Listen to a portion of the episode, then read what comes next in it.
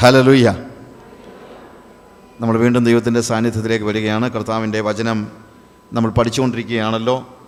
കഴിഞ്ഞ സെഷനിൽ നമ്മൾ യേശു ക്രിസ്തുവിൻ്റെ ക്രൂശിലെ തിരുമൊഴികളിൽ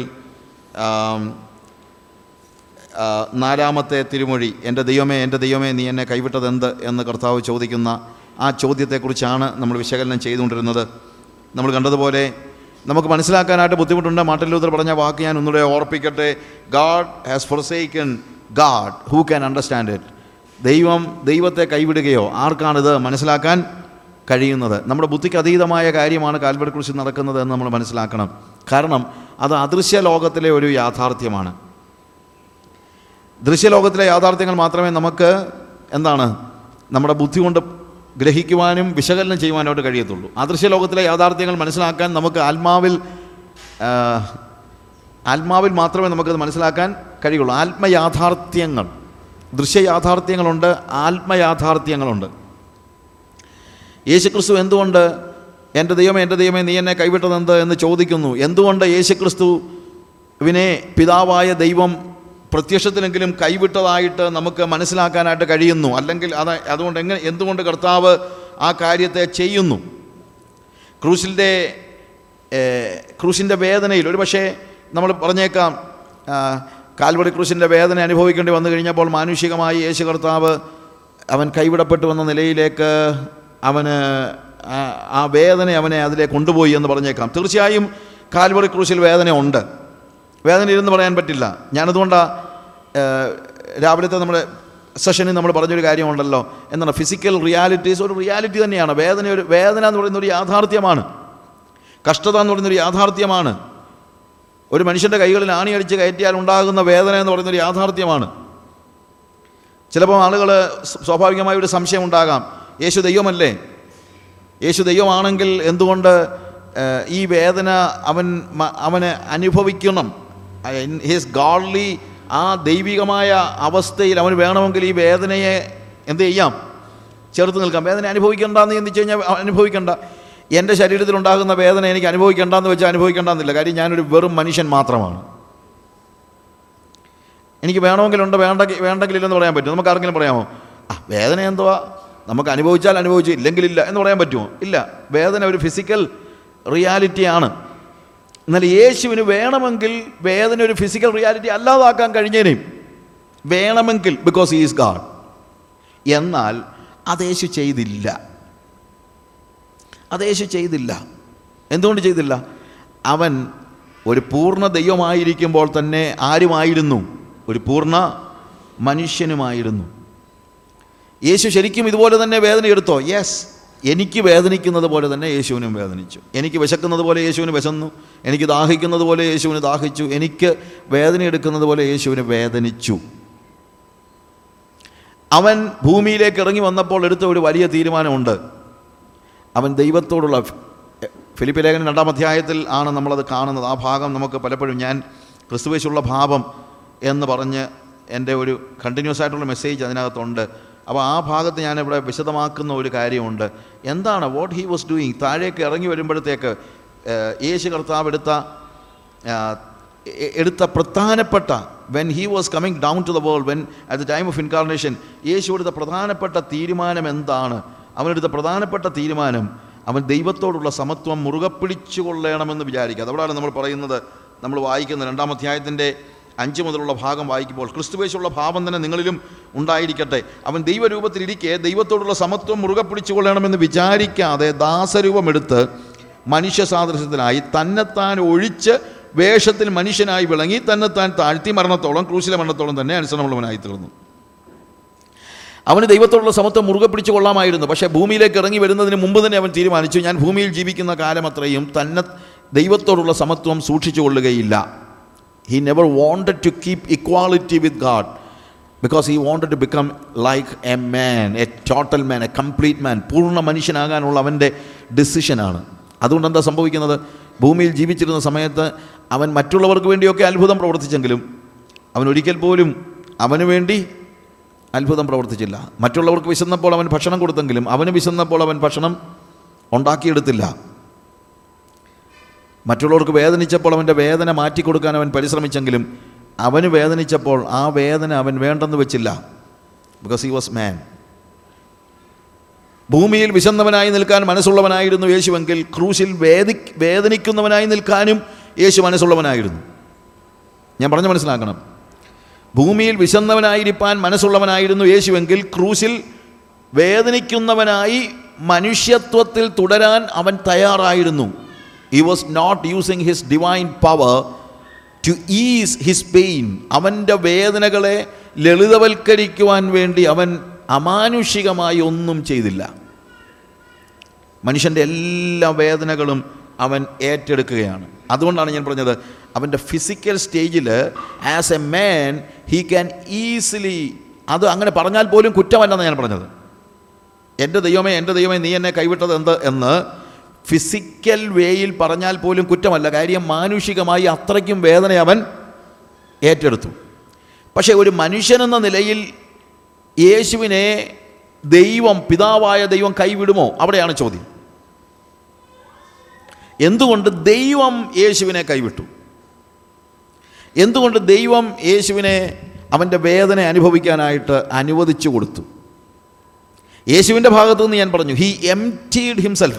അവൻ തന്നെ തന്നെ ശൂന്യനാക്കി എന്ന വാക്കാണ് അവിടെ ഉപയോഗിച്ചിരിക്കുന്നത്.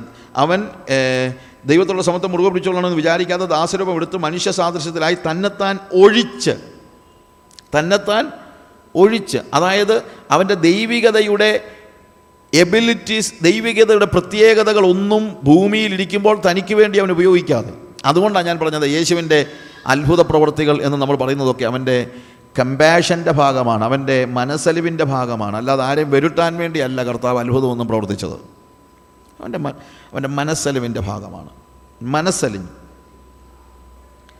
എന്നാൽ അവൻ തന്നെത്താൻ എംപ്റ്റി ചെയ്തതുകൊണ്ട് മാനുഷികതയിൽ അവൻ അനുഭവിക്കേണ്ട ഏത് സാഹചര്യത്തെയും നേരിടേണ്ടി വന്നപ്പോൾ അവൻ ദൈവികതയെ എംപ്റ്റി ചെയ്താണ് എങ്ങോട്ട് വന്നത്. അവൻ്റെ ബീയിങ്ങിലല്ല, അവൻ്റെ ശക്തിയിൽ, അവൻ്റെ അധികാരത്തിൽ. അല്ലാതെ ഒരിക്കലും ദൈവത്തിന് ദൈവം അല്ലാതാകാൻ പറ്റുമോ? ഒരിക്കലും പറ്റത്തില്ല. ദൈവത്തിന് ദൈവം അല്ലാതാകാൻ പറ്റത്തില്ല. അതുകൊണ്ട് അവൻ്റെ ബീയിങ്ങിൽ അവൻ എല്ലായ്പ്പോഴും ആര് തന്നെ ആയിരുന്നു? ദൈവമായിരുന്നു. പക്ഷേ അവൻ്റെ അധികാരത്തിൽ അവൻ ദൈവമായിരുന്നില്ല. അല്ലെങ്കിൽ അവൻ്റെ അധികാരമാണ് അവൻ ഒഴിഞ്ഞത്. ദൈവത്തോടുള്ള സമത്വം മുറുകെ പിടിച്ചു കൊള്ളണമെന്ന് വിചാരിക്കാതെ വേഷത്തിൽ മനുഷ്യനായി ഭൂമിയിലേക്ക് ഇറങ്ങി വന്നപ്പോൾ അവൻ തീരുമാനിച്ച കാര്യം അതാണ്, മറ്റൊന്നുമല്ല. എന്ത്? ഞാൻ ഭൂമിയിൽ ജീവിക്കുമ്പോൾ ഞാൻ ദൈവമാണ്, തീർച്ചയായിട്ടും യേശു ദൈവമാണ്. വേറെ ഒന്നും ചെയ്യാൻ പറ്റത്തില്ല. ദൈവത്തിന് ദൈവത്തെ ഒഴിക്കാൻ പറ്റത്തില്ല. പക്ഷേ ദൈവത്തിന് ഒഴിയാൻ കഴിയുന്ന ഏക കാര്യം എന്താണ്? അവൻ്റെ അധികാരം. അത് കർത്താവ് ഉപയോഗിക്കാതിരുന്നു. അതുകൊണ്ട് മാനുഷികമായി ഏതൊരു മനുഷ്യനും അനുഭവിക്കുന്ന സകല വേദനയും യേശു കർത്താവോട് അനുഭവിച്ചു. എവ്രി കൈൻഡ് ഓഫ് പെയിൻ, ക്രൂശിൻ്റെ സകല വേദനയും മാനുഷികമായി അവൻ അനുഭവിച്ചു. ഒരുപക്ഷെ ആ മാനുഷികതയിൽ അവൻ നിലവിളിച്ചാലും നമുക്ക് കുറ്റം പറയാൻ പറ്റത്തില്ല. പക്ഷേ ആ മാനുഷികതയ്ക്കപ്പുറത്ത്, അതുകൊണ്ടാണ് ഞാൻ പറഞ്ഞത് ദൈവം കൈവിട്ട അവസ്ഥ എന്ന് പറയുന്നത് മാനുഷികമായി ഫിസിക്കൽ സ്റ്റേജിലുണ്ട്, അതേപോലെ തന്നെ ആത്മതലത്തിലുമുണ്ട്. ദൃശ്യലോകത്തിൽ യേശു അനുഭവിക്കുന്നതായ വേദന കൊണ്ട് ഒരുപക്ഷെ യേശുവിന് പറയാം, എൻ്റെ ദൈവമേ എൻ്റെ ദൈവമേ നീ എന്നെ കൈവിട്ടതെന്തെന്ന് പറയാം. അത് പറഞ്ഞാൽ ഒരു കുറ്റവുമില്ല. കാരണം അവൻ മനുഷ്യനാണ്, അവൻ പറയണം, അവനത് പറയത്തക്ക രീതിയിൽ വേദന അനുഭവിച്ചു. അതുകൊണ്ടാണ് അവൻ എനിക്ക് സമനായിത്തീരുന്നത്. അതുകൊണ്ടാണ് അവൻ എന്നോട് സഹതാപം കാണിക്കാൻ കഴിയുന്ന ഒരു മഹാപുരോഹിതനായിത്തീരുന്നത്. എന്നെപ്പോലെ വേദനിച്ചതുകൊണ്ടാണ്. എന്നെപ്പോലെ വേദനിക്കാത്ത ഒരാളായിരുന്നു യേശുവെങ്കിൽ എന്നോട് സഹതാപം കാണിക്കാൻ അവന് കഴിയുകയില്ലായിരുന്നു. എബ്രായ ലേഖനകാരൻ പറയുന്നത് എന്താണ്? നമ്മളോട് സഹതാപം കാണിക്കാൻ കഴിവില്ലാത്തവനല്ല. എന്തുകൊണ്ട്? പാപമൊഴികെ സകലത്തിലും നമുക്ക് തുല്യമായി പരീക്ഷിക്കപ്പെട്ടവൻ അത്രേ നമുക്ക് ഉള്ള മഹാപുരോഹിതൻ. അവൻ കാൽവറി ക്രൂശിൽ ഒരു മനുഷ്യൻ അനുഭവിക്കാവുന്ന വേദനയുടെ മാക്സിമം പെയിൻ അനുഭവിച്ചു തീർന്നു. That is possible. എന്നാൽ സ്പിരിച്വൽ സ്റ്റേജ് എന്താണ്? എന്തുകൊണ്ട് ദൈവം യേശുവിനെ നോക്കിയിട്ട് കണ്ണടച്ചു? ദൈവം യേശുവിനെ നോക്കിയിട്ട് കണ്ണടച്ചതിൻ്റെ സിമ്പലാണ് വാസ്തവത്തിൽ അവിടെ ഉണ്ടാകുന്ന കൂരിരുട്ടെന്ന് പറയുന്നത്. അതായത് കാൽവറി ക്രൂശിൽ പിടഞ്ഞു മരിക്കുന്ന തൻ്റെ സ്വന്തം മകനെ ദൈവം നോക്കിയിട്ട് കണ്ണടച്ചു. ദേശത്തെല്ലാവരും ഇരുട്ടുണ്ടായി എന്ന് പറയുന്നത് അതിൻ്റെ ഒരു സൈനാണ്. അത് മനസ്സിൽ, അതാണ് ഞാൻ ഞാൻ പറഞ്ഞത്. പലപ്പോഴും പല ഫിസിക്കൽ റിയാലിറ്റീസിനും റിയാലിറ്റീസും ഈ ഭൗതികമായ ദൃശ്യമായ പല യാഥാർത്ഥ്യങ്ങളും അദൃശ്യമായ ആത്മസത്യങ്ങളുടെ പ്രകാശനങ്ങളാണ്. അതിൻ്റെ അർത്ഥം അത് ദൃശ്യലോകത്ത് നടന്നില്ലെന്നല്ല, ദൃശ്യലോകത്ത് നടന്നു. ദൃശ്യലോകത്ത് നടക്കുമ്പോഴും എന്താണ് അത്? അദൃശ്യ ലോകത്ത് നടക്കുന്ന ആത്മയാഥാർത്ഥ്യങ്ങളുടെ ആത്മസത്യങ്ങളുടെ പ്രകാശനമാണ് ദൃശ്യലോകത്ത് നടക്കുന്ന കാര്യങ്ങൾ. ആ ഇരുട്ട് എല്ലാവരും കണ്ടു, എല്ലാവരും അനുഭവിച്ചു, എല്ലാവരും മനസ്സിലാക്കി. അവിടെ ഉണ്ടായിരുന്ന സകല ആളുകളും ആ ഇരുട്ട് കണ്ടു, അല്ലെങ്കിൽ ആ ഇരുട്ടിലായിത്തീർന്നു. That is a physical reality. At the same time ഒരു ആത്മ യാഥാർത്ഥ്യത്തിൻ്റെ, ഒരു ആത്മീയ സത്യത്തിൻ്റെ ഒരു ഒരു പ്രദർശനമാണ് അല്ലെങ്കിൽ പ്രകാശനമാണ് എന്ന് നമുക്ക് മനസ്സിലാക്കാം. എന്തുകൊണ്ട് യേശു യേശുവിനെ നോക്കിയിട്ട് പിതാവ് കണ്ണടച്ചു? രണ്ട് കൊരിന്ത്യർ അഞ്ചാം അധ്യായത്തിൻ്റെ ഇരുപത്തി ഒന്നാമത്തെ വാക്യം വായിക്കുമ്പോൾ, പാപമറിയാത്തവനെ നാം അവനിൽ ദൈവത്തിൻ്റെ നീതിയാകേണ്ടതിന് അവൻ നമുക്ക് വേണ്ടി പാപമാക്കി. പാപമറിയാത്തവനെ പാപം ആക്കി. പാപമറിയാത്തവനെ പാപിയാക്കുകയല്ല. ശ്രദ്ധിക്കണം, യേശു ഒരിക്കലും ലോക ജീവിതത്തിൽ ഒരിക്കലും യേശു പാപിയായിട്ടില്ല. അവൻ നമുക്ക് വേണ്ടി പാപിയായി തീർന്നെന്ന് ആരും പറയരുത്. ഞാൻ പറഞ്ഞ വാക്കുകൾ ഉപയോഗിക്കുമ്പോൾ നമ്മൾ വളരെ ശ്രദ്ധിക്കേണ്ട കാര്യം അതാണ്. ഏ ഞാനൊരു പാപിയായിരുന്നു, എനിക്ക് പകരമായിട്ട് അവൻ പാപിയായെന്ന് പറയരുത്. അവൻ ഒരിക്കലും എന്തായില്ല, പാപിയായില്ല. പ്രത്യുത അവൻ എന്താ, ദൈവം അവനെ എന്താക്കി? പാപം ആക്കി. എന്താ അതിൻ്റെ അർത്ഥം? എൻ്റെ പാപങ്ങളെല്ലാം, എൻ്റെ പാപം മാത്രമല്ല, ലോകത്തിലുള്ള സകല മനുഷ്യവർഗത്തിൻ്റെയും ആദാം മുതൽ ഇങ്ങോട്ട്, ആദാം റിബല്യസ് ആയിട്ട് പഴം പറിച്ചു തിന്ന, അല്ലെങ്കിൽ നന്മതിന്മകളെക്കുറിച്ചുള്ള അറിവിൻ്റെ വൃക്ഷഫലം തിന്ന് ദൈവത്തോട് മത്സരിച്ച മത്സരമാണല്ലോ ആദ്യത്തെ പാപം. That was the first sin ever happened in the in the life of mankind. മനുഷ്യ കുലത്തിൽ, മനുഷ്യ ജീവിതത്തിൽ ആദ്യം നടക്കുന്ന കാര്യം ആദാം റിബല്യസ് ആയിട്ട് എന്താണ്? പഴം പറിച്ചു നിന്നാണ്. അന്നത്തെ ആ പാപം മുതൽ ലോകത്തിൻ്റെ അന്ത്യത്തിൽ കർത്താവ് തിരിച്ചു വരുമ്പോൾ ആ നിമിഷത്തിൽ മനുഷ്യൻ ചെയ്തിട്ടുള്ള പാപങ്ങൾ എന്താണോ അതുവരെയുള്ള ലോകത്തിലെ സകല പാപങ്ങളെയും യേശു ഏറ്റെടുത്ത്, he became sin, God made him sin. അവനെ പാപമാക്കി. ലോകത്തിലുള്ള സകല മനുഷ്യരുടെയും പാപമെല്ലാം കൂടെ ഒരുക്കി കൂട്ടി വെച്ച് അതിനൊരു മനുഷ്യരൂപം കൊടുത്താൽ എങ്ങനെയിരിക്കും? അതാണ് കാൽവറി ക്രൂസിൽ തൂങ്ങിയാടുന്നവനായ യേശു. ആ പാപത്തെ നോക്കാൻ കഴിയാതെയാണ് പിതാവായ ദൈവം കണ്ണുകൾ അടയ്ക്കുന്നത്. When he was looking at the cross, he was not seeing his own son who is hanging on the cross, but he was seeing the sin of the mankind. മനുഷ്യവർഗത്തിൻ്റെ പാപം കാൽവറി ക്രൂസിൽ തൂങ്ങിയാടുകയാണ്. And the holy God could not just look at him. അവനെ നോക്കാൻ വിശുദ്ധനായ ദൈവത്തിന് കഴിയുന്നില്ല. ഇതാണ് ആത്മയാഥാർത്ഥ്യം. അതുകൊണ്ടാണ് ദൈവം സ്വന്തം പുത്രൻ കാൽവറി ക്രൂശിൽ നടക്ക കിടക്കുമ്പോൾ കൈവിടുന്നത്, അഥവാ അതിനെ ശ്രദ്ധിക്കാത്തത്, അതല്ലെങ്കിൽ അവൻ്റെ നിലവിളി കേൾക്കാത്തത്. ഇരുപത്തിരണ്ടാം സങ്കീർത്തനത്തിൽ നീ എൻ്റെ നിലവിളി എന്താണ് കേൾക്കാത്തത്?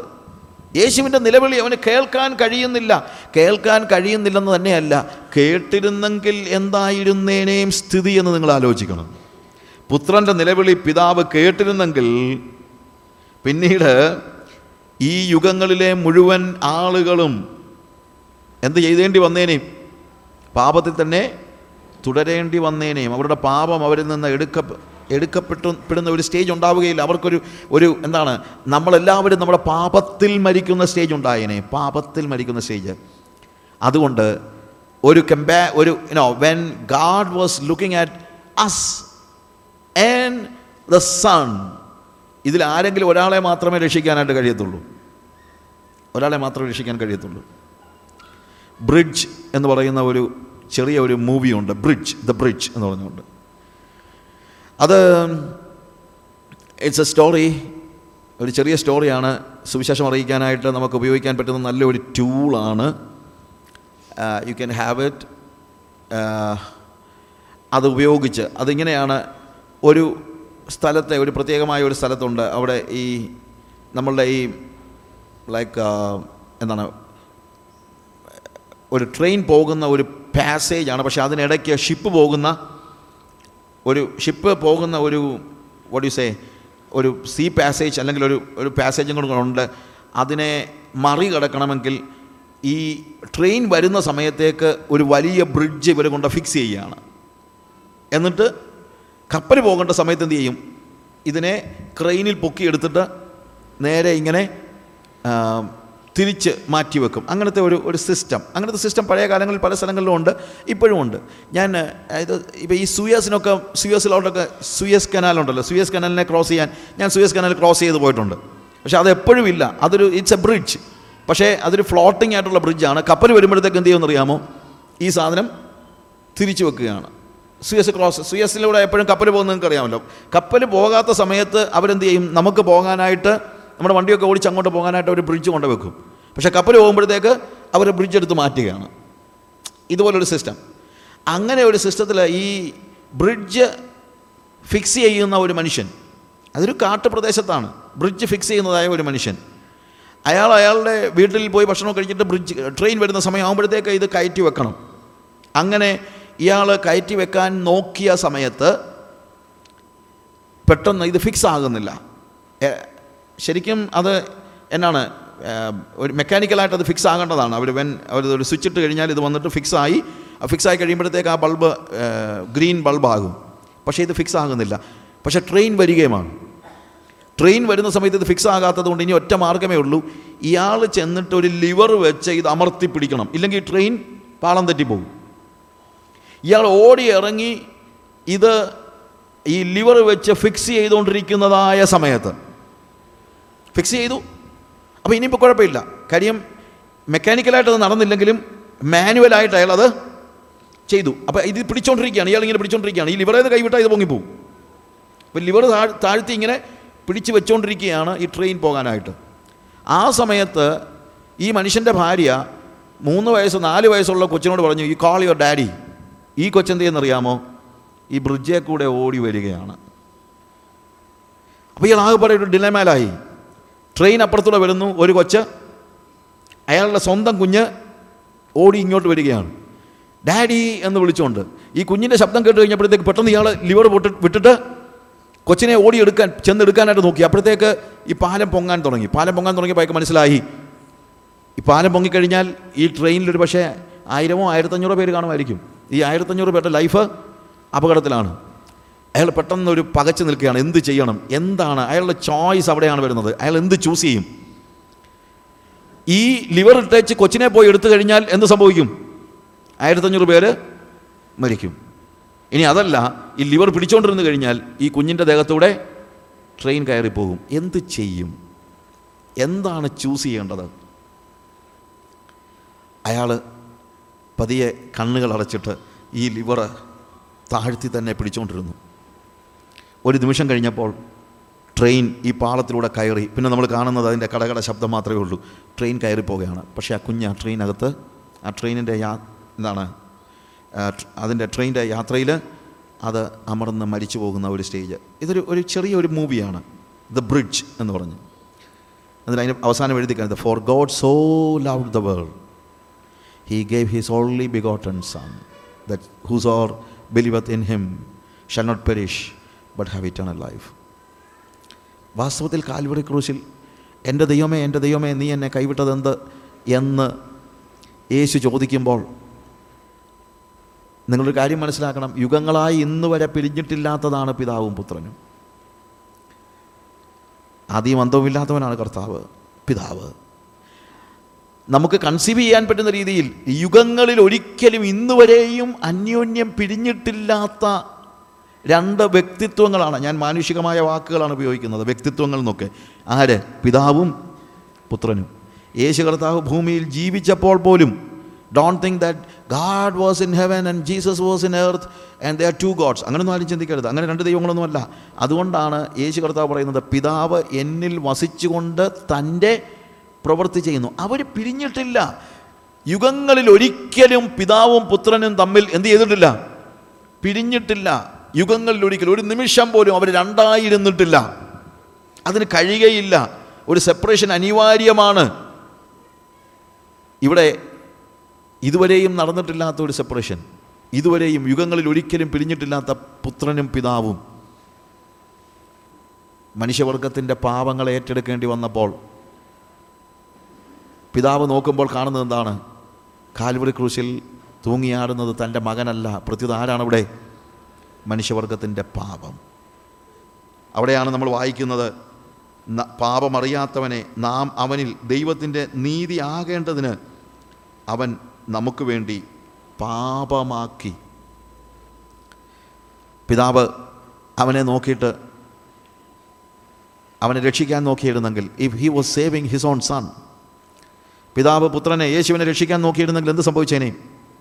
നമ്മളെല്ലാവരും അധമപാതാളത്തിലേക്ക്, നമ്മളെല്ലാവരും നരകത്തിൻ്റെ ആഴത്തിലേക്ക് പോകും.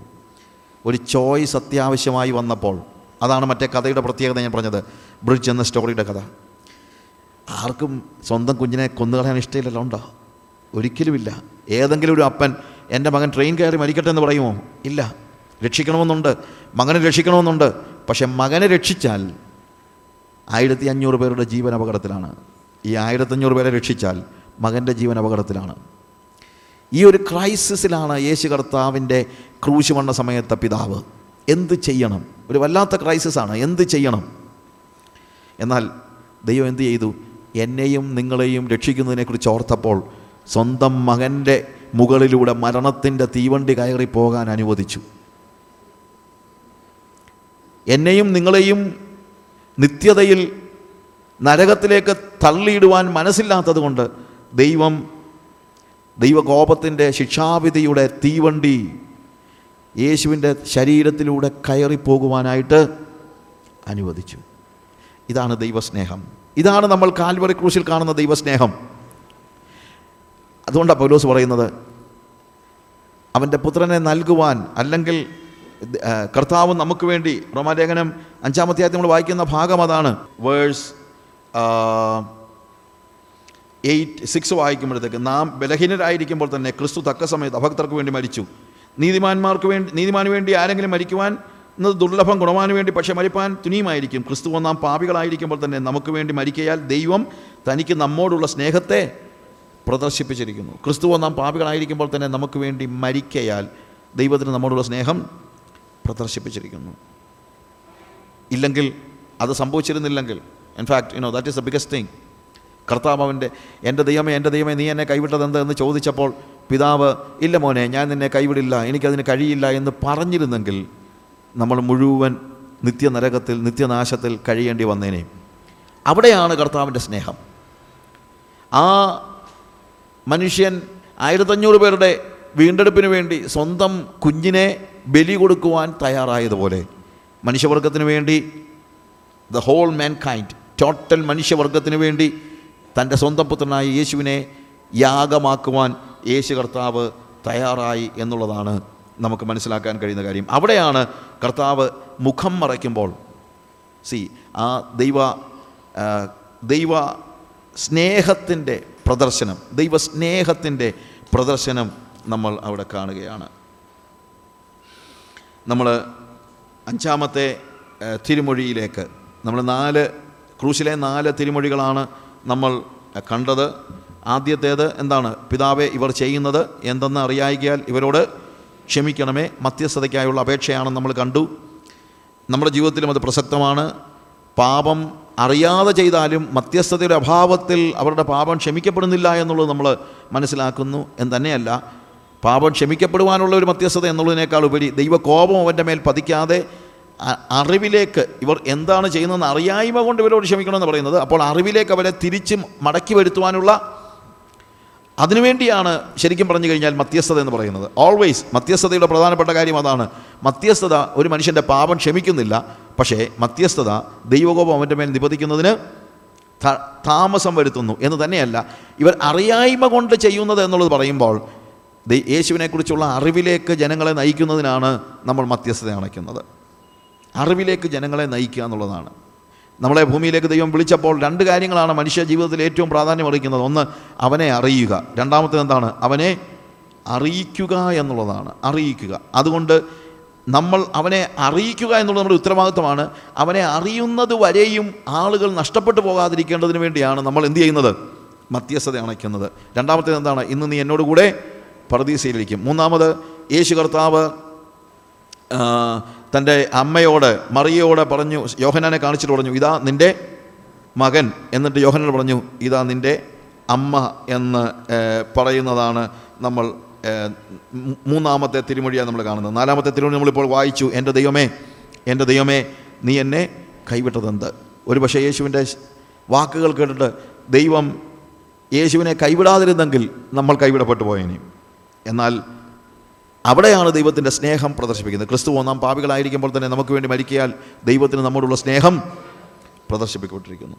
അഞ്ചാമത്തെ തിരുമൊഴി എന്ന് പറയുന്നത് യോഹന്നാൻ്റെ സുവിശേഷം പത്തൊൻപതാം അധ്യായത്തിൻ്റെ ഇരുപത്തി എട്ടാമത്തെ വാക്യത്തിൽ നമ്മൾ വായിക്കുന്നു. യോഹന്നാൻ്റെ സുവിശേഷം പത്തൊൻപതാം അധ്യായത്തിൻ്റെ ഇരുപത്തി എട്ടാമത്തെ വാക്യത്തിൽ, അതിൻ്റെ ശേഷം സകലവും തികഞ്ഞിരിക്കുന്നു എന്ന് യേശു അറിഞ്ഞിട്ട് തിരുവഴുത്ത് നിവൃത്തിയാകും വണ്ണം എനിക്ക് ദാഹിക്കുന്നു എന്ന് പറഞ്ഞു. അവിടെ പുളിച്ച വീഞ്ഞ് നിറഞ്ഞൊരു പാത്രം വെച്ചിട്ടുണ്ടായിരുന്നു. അവൻ ഒരു സ്പോങ് അവർ ഒരു സ്പോങ് പുളി പുളിച്ച വീഞ്ഞ് നിറച്ച ഈസോപ്പ് തണ്ടിന്മേൽ ആക്കി അവൻ അത് അവൻ്റെ ചുണ്ടിനോട് അടുപ്പിച്ചു. യേശു പുളിച്ച വീഞ്ഞ് കുടിച്ച ശേഷം നിവൃത്തിയായി എന്ന് പറഞ്ഞ് തല ചായ്ച്ച് ആത്മാവിനെ ഏൽപ്പിച്ചു കൊടുത്തു. എനിക്ക് ദാഹിക്കുന്നു, അതാണ് അഞ്ചാമത്തെ തിരുമൊഴിയായി നമ്മൾ കാണുന്നത്. ക്രൂശിന്മേൽ കിടക്കുന്ന ഒരു മനുഷ്യന് ദാഹിക്കുക എന്ന് പറയുന്നത് അത്ര വലിയ അത്ഭുതമൊന്നുമല്ല. കാര്യം യേശുവിനെ പോലെ അല്ലെങ്കിൽ ആ കഷ്ടതയുടെയും നമുക്കെപ്പോഴും എന്താണ്, വെൻ വി ആർ എക്സേർട്ടഡ്, നമ്മളുടെ ജീവിത നമ്മളുടെ നമ്മുടെ അധ്വാനത്തിൽ അല്ലെങ്കിൽ വേറെ രീതി പറഞ്ഞു കഴിഞ്ഞാൽ എപ്പോഴും ഒരുതിനെ തല്ലി അവശനാക്കി കഴിഞ്ഞാൽ അവൻ ആദ്യം ചോദിക്കുന്ന കാര്യം എന്താണ്? എന്താ ചോദിക്കുന്നത്? അല്പം വെള്ളം. അന്നേരം ആഹാരമൊന്നുമല്ല ചോദിക്കുന്നത്. എന്താണ് ചോദിക്കുന്നത്? വെള്ളം. പീഡിപ്പിക്കപ്പെടുന്ന ആളുകളും ആരും എപ്പോഴും ചോദിക്കുന്ന ഒരു കാര്യമാണെന്ത്? അല്പം വെള്ളം, ഒരു ദാഹത്തിൻ്റെ ജലം എന്ന് പറയുന്നത്. അതുകൊണ്ട് ഫിസിക്കലി അവന് എന്താ ഏതെങ്കിലും കാരണവശാൽ വെള്ളം ചോദിച്ചു കഴിഞ്ഞാൽ അതിനകത്ത് കുറ്റമൊന്നുമില്ല. ഞാൻ മുമ്പേ പറഞ്ഞല്ലോ, ഫിസിക്കലി മാനുഷിക നിലയിൽ എൻ്റെ ദൈവമേ, എൻ്റെ ദൈവമേ, നീ എന്നെ കൈവിട്ടെന്ന് ചോദിച്ചാലും അതിനകത്ത് നമുക്ക് എന്ത് ചെയ്യാൻ പറ്റത്തില്ല, കുറ്റം പറയാനൊന്നും പറ്റത്തില്ല. അത് കുറ്റം പറയാൻ പാടില്ല. കാരണം എപ്പോഴും യേശു കർത്താവ് മാനുഷികത ഉപേക്ഷിക്കാത്ത ആളാണെന്ന് ആലോചിക്കണം. ദൈവികത ഏറ്റെടുക്കാതെ അല്ലെങ്കിൽ ദൈവികതയുടെ അവൻ്റെ കഴിവുകളെ, അവൻ്റെ എബിലിറ്റീസ്, അവൻ്റെ അതിനുള്ള എന്താണ് അതിൻ്റെ സ്ട്രെങ്ത്, അതിൻ്റെ ശക്തിയെ, ദൈവികതയുടെ ശക്തിയെ അവൻ ഒരിക്കലും ഏറ്റെടുക്കാൻ ആഗ്രഹിക്കുന്നില്ല. പകരം ആ മാനുഷികതയുടെ പൂർണ്ണതയിൽ എല്ലാ തരത്തിലും എന്താ അവൻ എല്ലാം സഹിക്കാനായിട്ട് തയ്യാറെടുക്കുകയാണ്. ഇപ്പോഴെന്താണ് ഇവൻ പറയുന്നു? എനിക്ക് ദാഹിക്കുന്നു. ഇതിനും ഒരു മാനുഷിക വശവും ഒരു ആത്മ അല്ലെങ്കിൽ ഒരു ദൃശ്യ യാഥാർത്ഥ്യവും ഒരു ആത്മയാഥാർത്ഥ്യവുമുണ്ട്. അതിനകത്ത് ദൃശ്യ യാഥാർത്ഥ്യമാണ് ഞാൻ പറഞ്ഞത്. ആസ് എ ഹ്യൂമൻ ബീയിങ് ഇത്രയും കഷ്ടം സഹിച്ച ഒരാൾ എനിക്ക് ദാഹിക്കുന്നു എന്ന് പറയുന്നതിനകത്ത് യാതൊരു അർത്ഥവുമില്ല. അവരുടനെ തന്നെ എന്ത് ചെയ്യുന്നതെന്നറിയാമോ? അവർ ഒരു സ്പോങ് പുളി പുളിച്ച വീഞ്ഞ് നിറച്ച് ഈസോപ്പ് തണ്ടിന്മേൽ ആക്കി അവൻ്റെ വായോട് അടുപ്പിച്ചു എന്നാണ് നമ്മൾ കാണുന്നത്. മത്തായിയുടെ സുവിശേഷത്തിൽ നമ്മൾ വായിക്കുമ്പോഴത്തേക്ക് മാത്യു അതിൻ്റെ ഇരുപത്തി ഏഴാം അധ്യായത്തിൻ്റെ മുപ്പത്തി നാലാമത്തെ വാക്യം അവിടെയും ഇതേപോലെ തന്നെ നമ്മൾ കാണുന്നുണ്ട്. മുപ്പത്തിനാലാമത്തെ വാക്യത്തിൽ അവർ അവന് കയ്പ് കലക്കിയ വീഞ്ഞ് കുടിപ്പാൻ കൊടുത്തു. അത് രുചി നോക്കിയാറെ അവന് കുടിപ്പാൻ മനസ്സായില്ല. അവനെ ക്രൂശിൽ തറച്ച ശേഷം അവർ ചീട്ടിട്ട് അവൻ്റെ വസ്ത്രം പകുത്തെടുത്തു. ഇവിടെയും ഇതേപോലെ തന്നെ വരുന്നത്. ഇവിടെ പറയുന്നത് കയ്പ് കലക്കിയ വീഞ്ഞ്. കയ്പ് കലക്കിയ വീഞ്ഞെന്ന് പറഞ്ഞു കഴിഞ്ഞാൽ കയ്പിച്ച വീഞ്ഞെന്നുള്ള അർത്ഥത്തിലല്ല, ട്രഗ്ഡ് വൈനാണിത്. ട്രഗ്ഡ് വൈൻ ട്രഗ്ഡ് വൈൻ എന്ന് ഞാൻ പറയാൻ കാര്യം, ഇതുപോലെ വേദന എടുക്കുന്ന ആളുകൾ ആളുകളോട് മനസ്സലിവ് തോന്നുന്ന ആരെങ്കിലും എന്ത് ചെയ്യുമെന്നറിയാമോ? സ്വാഭാവികമായും വേദന സംഹാരിയാണിത്. വേദന സംഹാരി എന്ന് പറഞ്ഞു കഴിഞ്ഞാൽ ഇത്രയും വേദന അനുഭവിച്ചതല്ലേ, പാപം കുറച്ചു നേരം മയങ്ങിക്കിടക്കട്ടെ എന്നുള്ള നിലയിൽ വേദന സംഹാരിയാണ്. യോഹന്നാന്റെ സുവിശേഷത്തിൽ അവനത് രുചി നോക്കിയെന്ന് എഴുതുന്നുണ്ട്. പക്ഷേ രുചി നോക്കി ഇവിടെ എഴുതിയിരിക്കുന്നത് എന്താണെന്നറിയാമോ? അത് രുചി നോക്കിയാറേ അവന് കുടിപ്പാൻ മനസ്സായില്ല എന്നാണ് എഴുതിയിരിക്കുന്നത്. ഇത് പഴയ നിയമത്തിലെ ഒരു പ്രവചനത്തിൻ്റെ ഭാഗമായിട്ടാണ് നമ്മൾ കാണുന്നത്. അതുകൊണ്ട് തിരുവഴുത്ത് നിവൃത്തിയാകും വണ്ണം നടക്കുന്നൊരു കാര്യമാണ്. അറുപത്തി ഒൻപതാമത്തെ സങ്കീർത്തനം, സാംസ് സിക്സ്റ്റി നയൻ അതിൻ്റെ ഇരുപത്തി ഒന്നാമത്തെ വാക്യം വായിക്കുമ്പോൾ വേഴ്സ് ട്വൻറ്റി വണ്ണിൽ നമ്മളിങ്ങനെ കാണുന്നു, അവർ എനിക്ക് തിന്നുവാൻ കയ്പ് തന്നു, എൻ്റെ ദാഹത്തിന് അവർ എനിക്ക് ചൊറുക്ക കുടിപ്പാൻ തന്നു. ഇറ്റ് ഈസ് വിനിഗർ ചേർത്ത അല്ലെങ്കിൽ എന്താണ് ട്രഗ്ഡ് ട്രഗ്ഡ് ആയിട്ടുള്ള, അതായത് വേദന സംഹാരി കലർത്തിയ, വിനിഗർ കലർത്തിയതായ വീഞ്ഞാണ് യേശുവിന് കുടിക്കാൻ കൊടുക്കുന്നത്. അവൻ അത് രുചിച്ചു എന്നുള്ളത് ശരിയാണ്. യോഹന്നാൻ്റെ ലേഖനത്തിൽ അത് കാണുന്നത് അതാണ്. ഈ വേദനയിൽ അല്ലെങ്കിൽ ദാഹത്തിൽ അവൻ എന്ത് ചെയ്തു? അവൻ he was just tasting it and he understood that it is drugged wine. അവനത് രുചി നോക്കി നോക്കിയാറെ അവൻ എന്ത് മനസ്സിലായി? ഇത് ട്രഗ്ഡ് വൈൻ ആണെന്നുള്ളത് മനസ്സിലായി. അതുകൊണ്ട് അതവന് കുടിക്കാൻ മനസ്സ് വന്നില്ല. എന്തുകൊണ്ട് മനസ്സ് വന്നില്ല? മറ്റൊന്നുമല്ല, വേദന സംഹാരിയിലൂടെ വേദന കുറയ്ക്കാൻ അവൻ ആ സമയത്ത് ആഗ്രഹിച്ചില്ല. അതായത് എൻ്റെയും നിങ്ങളുടെയും പാപത്തിൻ്റെ പരിഹാരത്തിന് വേണ്ടി കാൽവറി ക്രൂശിൽ മരിക്കുന്ന യേശു അതിൻ്റെ വേദനയുടെ പാരമ്യത അനുഭവിക്കുവാൻ അവനെ തന്നെ ഏൽപ്പിച്ചു കൊടുക്കുകയാണ്. അല്ലാതെ ക്രൂശിൽ യേശു ബോധം കെട്ട് മരിക്കുകയല്ല. നിങ്ങൾ മനസ്സിലാക്കണം. ചൊറുക്ക അല്ലെങ്കിൽ വിനീഗർ അതല്ലെങ്കിൽ ഡ്രഗ്ഡ് വൈൻ കുടിച്ചിട്ട് യേശു ബോധം കെട്ട് മരിക്കുകയല്ല. നല്ല ബോധത്തോടുകൂടെ വേദനയുടെ പാരമ്യതയിൽ, നമ്മൾ മനസ്സിലാക്കുക, വേദനയുടെ പാരമ്യതയിൽ the whole thing, the whole pain, എൻ്റെയും നിങ്ങളുടെയും പാപത്തിൻ്റെ പരിഹാരത്തിന് നിങ്ങൾ നമ്മുടെ പാപത്തെയും രോഗത്തെയും ശാപത്തെയും ഏറ്റെടുക്കുന്ന ആ പ്രക്രിയയിൽ യാതൊരു കുറവുമുണ്ടാകാതെ വണ്ണം യേശു അതിൻ്റെ സകല വേദനയും ഏറ്റെടുക്കുകയാണ്, കംപ്ലീറ്റായിട്ട്, ദ ഹോൾ തിങ്. ഒരിക്കലും അവൻ എന്താണ് ഒരു പക്ഷേ നിവൃത്തിയായി എന്ന അടുത്ത വാക്കിനകത്ത് പറയുമ്പോൾ പറയാൻ ഉള്ളൊരു കാര്യമുണ്ട്. അവൻ്റെ വേദനയും പൂർണ്ണമായിരുന്നു. Even his pain was complete. Everything was complete, totally it was complete. യേശു ക്രിസ്തുവിൻ്റെ ക്രൂശ് മരണത്തിൽ വിടവുകളില്ല, ലാക്കിംഗ് ഇല്ല, കംപ്ലീറ്റ്, പൂർണ്ണമായിട്ടും നമ്മുടെ വേദനയുടെ പാരമ്യത അനുഭവിക്കുവാൻ അവൻ സ്വയം ഏൽപ്പിച്ചു കൊടുത്തു എന്നുള്ളതാണ് നമുക്ക് കാണാൻ പറ്റുന്നത്. എന്നാൽ ഇതേ സമയം നമ്മൾ ചിന്തിക്കേണ്ട, ഞാൻ പറഞ്ഞല്ലോ ഇത് വായി പഠിക്കുമ്പോൾ ആദ്യത്തെ സമയത്ത് തന്നെ ഞാൻ പറഞ്ഞു, നമ്മൾ യേശുക്രിസ്തുവിൻ്റെ തിരുമൊഴികൾ വായിക്കുമ്പോൾ പഠിക്കുമ്പോൾ അതിന് ഒരു പ്ലെയിൻ മീനിങ് ഉണ്ട്, അതേസമയം സ്പിരിച്വൽ റിയാലിറ്റീസ് ഉണ്ട്, ഇന്നത്തെ പ്രസക്തിയുണ്ട്. ഇങ്ങനെ മൂന്ന് തരത്തിലാണ് നമ്മൾ കാര്യങ്ങൾ പഠിച്ചുകൊണ്ടിരിക്കുന്നത്. ഒന്ന് പ്ലെയിൻ ആയിട്ടുള്ള മീനിങ്. അതുകൊണ്ടാണ് ഞാൻ ഈ ഓരോ കാര്യത്തിലും എൻ്റെ പ്ലെയിൻ മീനിങ് ആദ്യം പറയുന്നത്. എൻ്റെ ദൈവമേ, എൻ്റെ ദൈവമേ, നീ എന്നെ കൈവിട്ടു എന്നുള്ളത് പ്ലെയിനായിട്ട് പറഞ്ഞാൽ എന്താണ്? He was suffering a lot as a man. ഒരു മനുഷ്യൻ എന്ന നിലയിൽ യേശു എന്ത് ചെയ്യുന്നുണ്ട്? കംപ്ലീറ്റ് ആയിട്ട് എല്ലാ ദുരന്തങ്ങളും ഏറ്റെടുക്കുന്നുണ്ട്. ദൃശ്യ യാഥാർത്ഥ്യമാണ്. കാൽവറി ക്രൂശിൽ തൂങ്ങിയാടുന്ന യേശുവിൻ്റെ ജീവിതം നമ്മുടെ കൺമുമ്പിൽ ഒരു ദൃശ്യ യാഥാർത്ഥ്യമാണ്. അതുകൊണ്ട് പ്ലെയിനായിട്ട് യാതൊരു ചിന്തയിലും നമ്മൾ പ്ലെയിനായിട്ട് തന്നെ നമുക്ക് മനസ്സിലാക്കാൻ പറ്റും, അത് അല്ലെങ്കിൽ അതിൻ്റെ ആഴം മനസ്സിലാക്കാൻ പറ്റും. അവൻ്റെ വേദനയിൽ അവൻ പറയുകയാണ്, why why you have forsaken me as a human being. അത് ഇരുപത്തിരണ്ടാം സങ്കീർത്തനത്തിൽ പറയുന്ന ആൾ പറയുന്ന അതേ അർത്ഥത്തിൽ തന്നെ. അല്ലെങ്കിൽ നമ്മുടെ ജീവിതത്തിൽ ക്രൂശിൻ്റെ അനുഭവങ്ങൾ ഉണ്ടാകുമ്പോൾ നമ്മൾ പറയാൻ സാധ്യതയുള്ളതായ ഒരേ വാക്ക് തന്നെയാണ്. എന്നാൽ അതിൻ്റെ ആത്മതലത്തിലേക്ക് കയറുമ്പോൾ എന്താണ് ഫോർസേക്കിങ് എന്നുള്ളതാണ് നമ്മൾ ഇന്ന് രാവിലെ നമ്മൾ കണ്ടത്. അതായത് that is something more than that. Physical അല്ലെങ്കിൽ ദൃശ്യ യാഥാർത്ഥ്യങ്ങൾക്ക് അപ്പുറത്ത് ഒരു അദൃശ്യ യാഥാർത്ഥ്യം, ഒരു ആത്മയാഥാർത്ഥ്യമുണ്ട്. അതെന്താണ്? യേശുക്രിസ്തു ഹ്യൂമൻ മാനുഷികമായി ഏറ്റെടുക്കുന്ന വേദന മാത്രമല്ല, അതുകൊണ്ട് മാത്രമല്ല കർത്താവ് കൈവിട്ടെന്ന് പറയുന്നത്. പകരം എന്താണ്? In the in the spirit world, ആത്മതലത്തിൽ അവിടെ തൂങ്ങിയാടുന്നത് ആരല്ല? ഒരു സാ മനുഷ്യനല്ല. പ്രത്യുത നാം നീ നമ്മുടെ നീതിക്ക് വേണ്ടി ദൈവം പാപമാക്കിയ യേശുവാണ്. ഇതേപോലെ എനിക്ക് ദാഹിക്കുന്നു എന്ന് പറയുമ്പോൾ അതിൻ്റെ പ്ലെയിൻ മീനിങ് എന്താണ്? ആസ് എ ഹ്യൂമൻ ബീയിങ്, ഒരു സാധാരണ മനുഷ്യൻ എന്ന നിലയിൽ കാൽവറി ക്രൂശിൽ കിടക്കുന്ന യേശു ദാഹിച്ചു എന്ന് പറഞ്ഞതിനകത്ത് യാതൊരു രീതിയിലും ഒരു ഒരു കുറവില്ല, ഒരു തെറ്റില്ല. എന്നാൽ അതിനൊരു സ്പിരിച്വൽ മീനിങ് ഉണ്ട്. ആ സ്പിരിച്വൽ മീനിങ് എന്താണ്? ആ സ്പിരിച്വൽ മീനിങ്, അവൻ്റെ ദാഹം വെറും വെള്ളത്തിന് വേണ്ടിയുള്ള ദാഹം മാത്രമല്ല, അതിന് ആത്മാവിലെ ഒരർത്ഥമുണ്ട്. എനിക്ക് ദാഹിക്കുന്നു എന്ന് യേശു അവിടെ മാത്രമല്ല പറഞ്ഞിട്ടുള്ളത്. ഈവൻ യോഹന്നാൻ്റെ സുവിശേഷം നാലാം അധ്യായം നമ്മൾ വായിക്കുമ്പോഴും ജോൺ ചാപ്റ്റർ ഫോറിൽ കർത്താവ് ശമരിയയിലെ ശമരിയയിലൂടെ കടന്നു പോകുന്ന കാര്യം നിങ്ങൾക്കറിയാമല്ലോ. ചാപ്റ്റർ ഫോറിൽ അവിടെ ആറാമത്തെ വാക്യം വായിക്കുമ്പോൾ, നാലിൻ്റെ ആറ് വായിക്കുമ്പോൾ, അവിടെ യാക്കോബിൻ്റെ ഉറവുണ്ടായിരുന്നു. യേശു വഴി നടന്ന് ക്ഷീണിച്ചിട്ട് ഉറവിനരികെ ഇരുന്നു. അപ്പോൾ ഏകദേശം ആറാം മണി നേരം ആയിരുന്നു.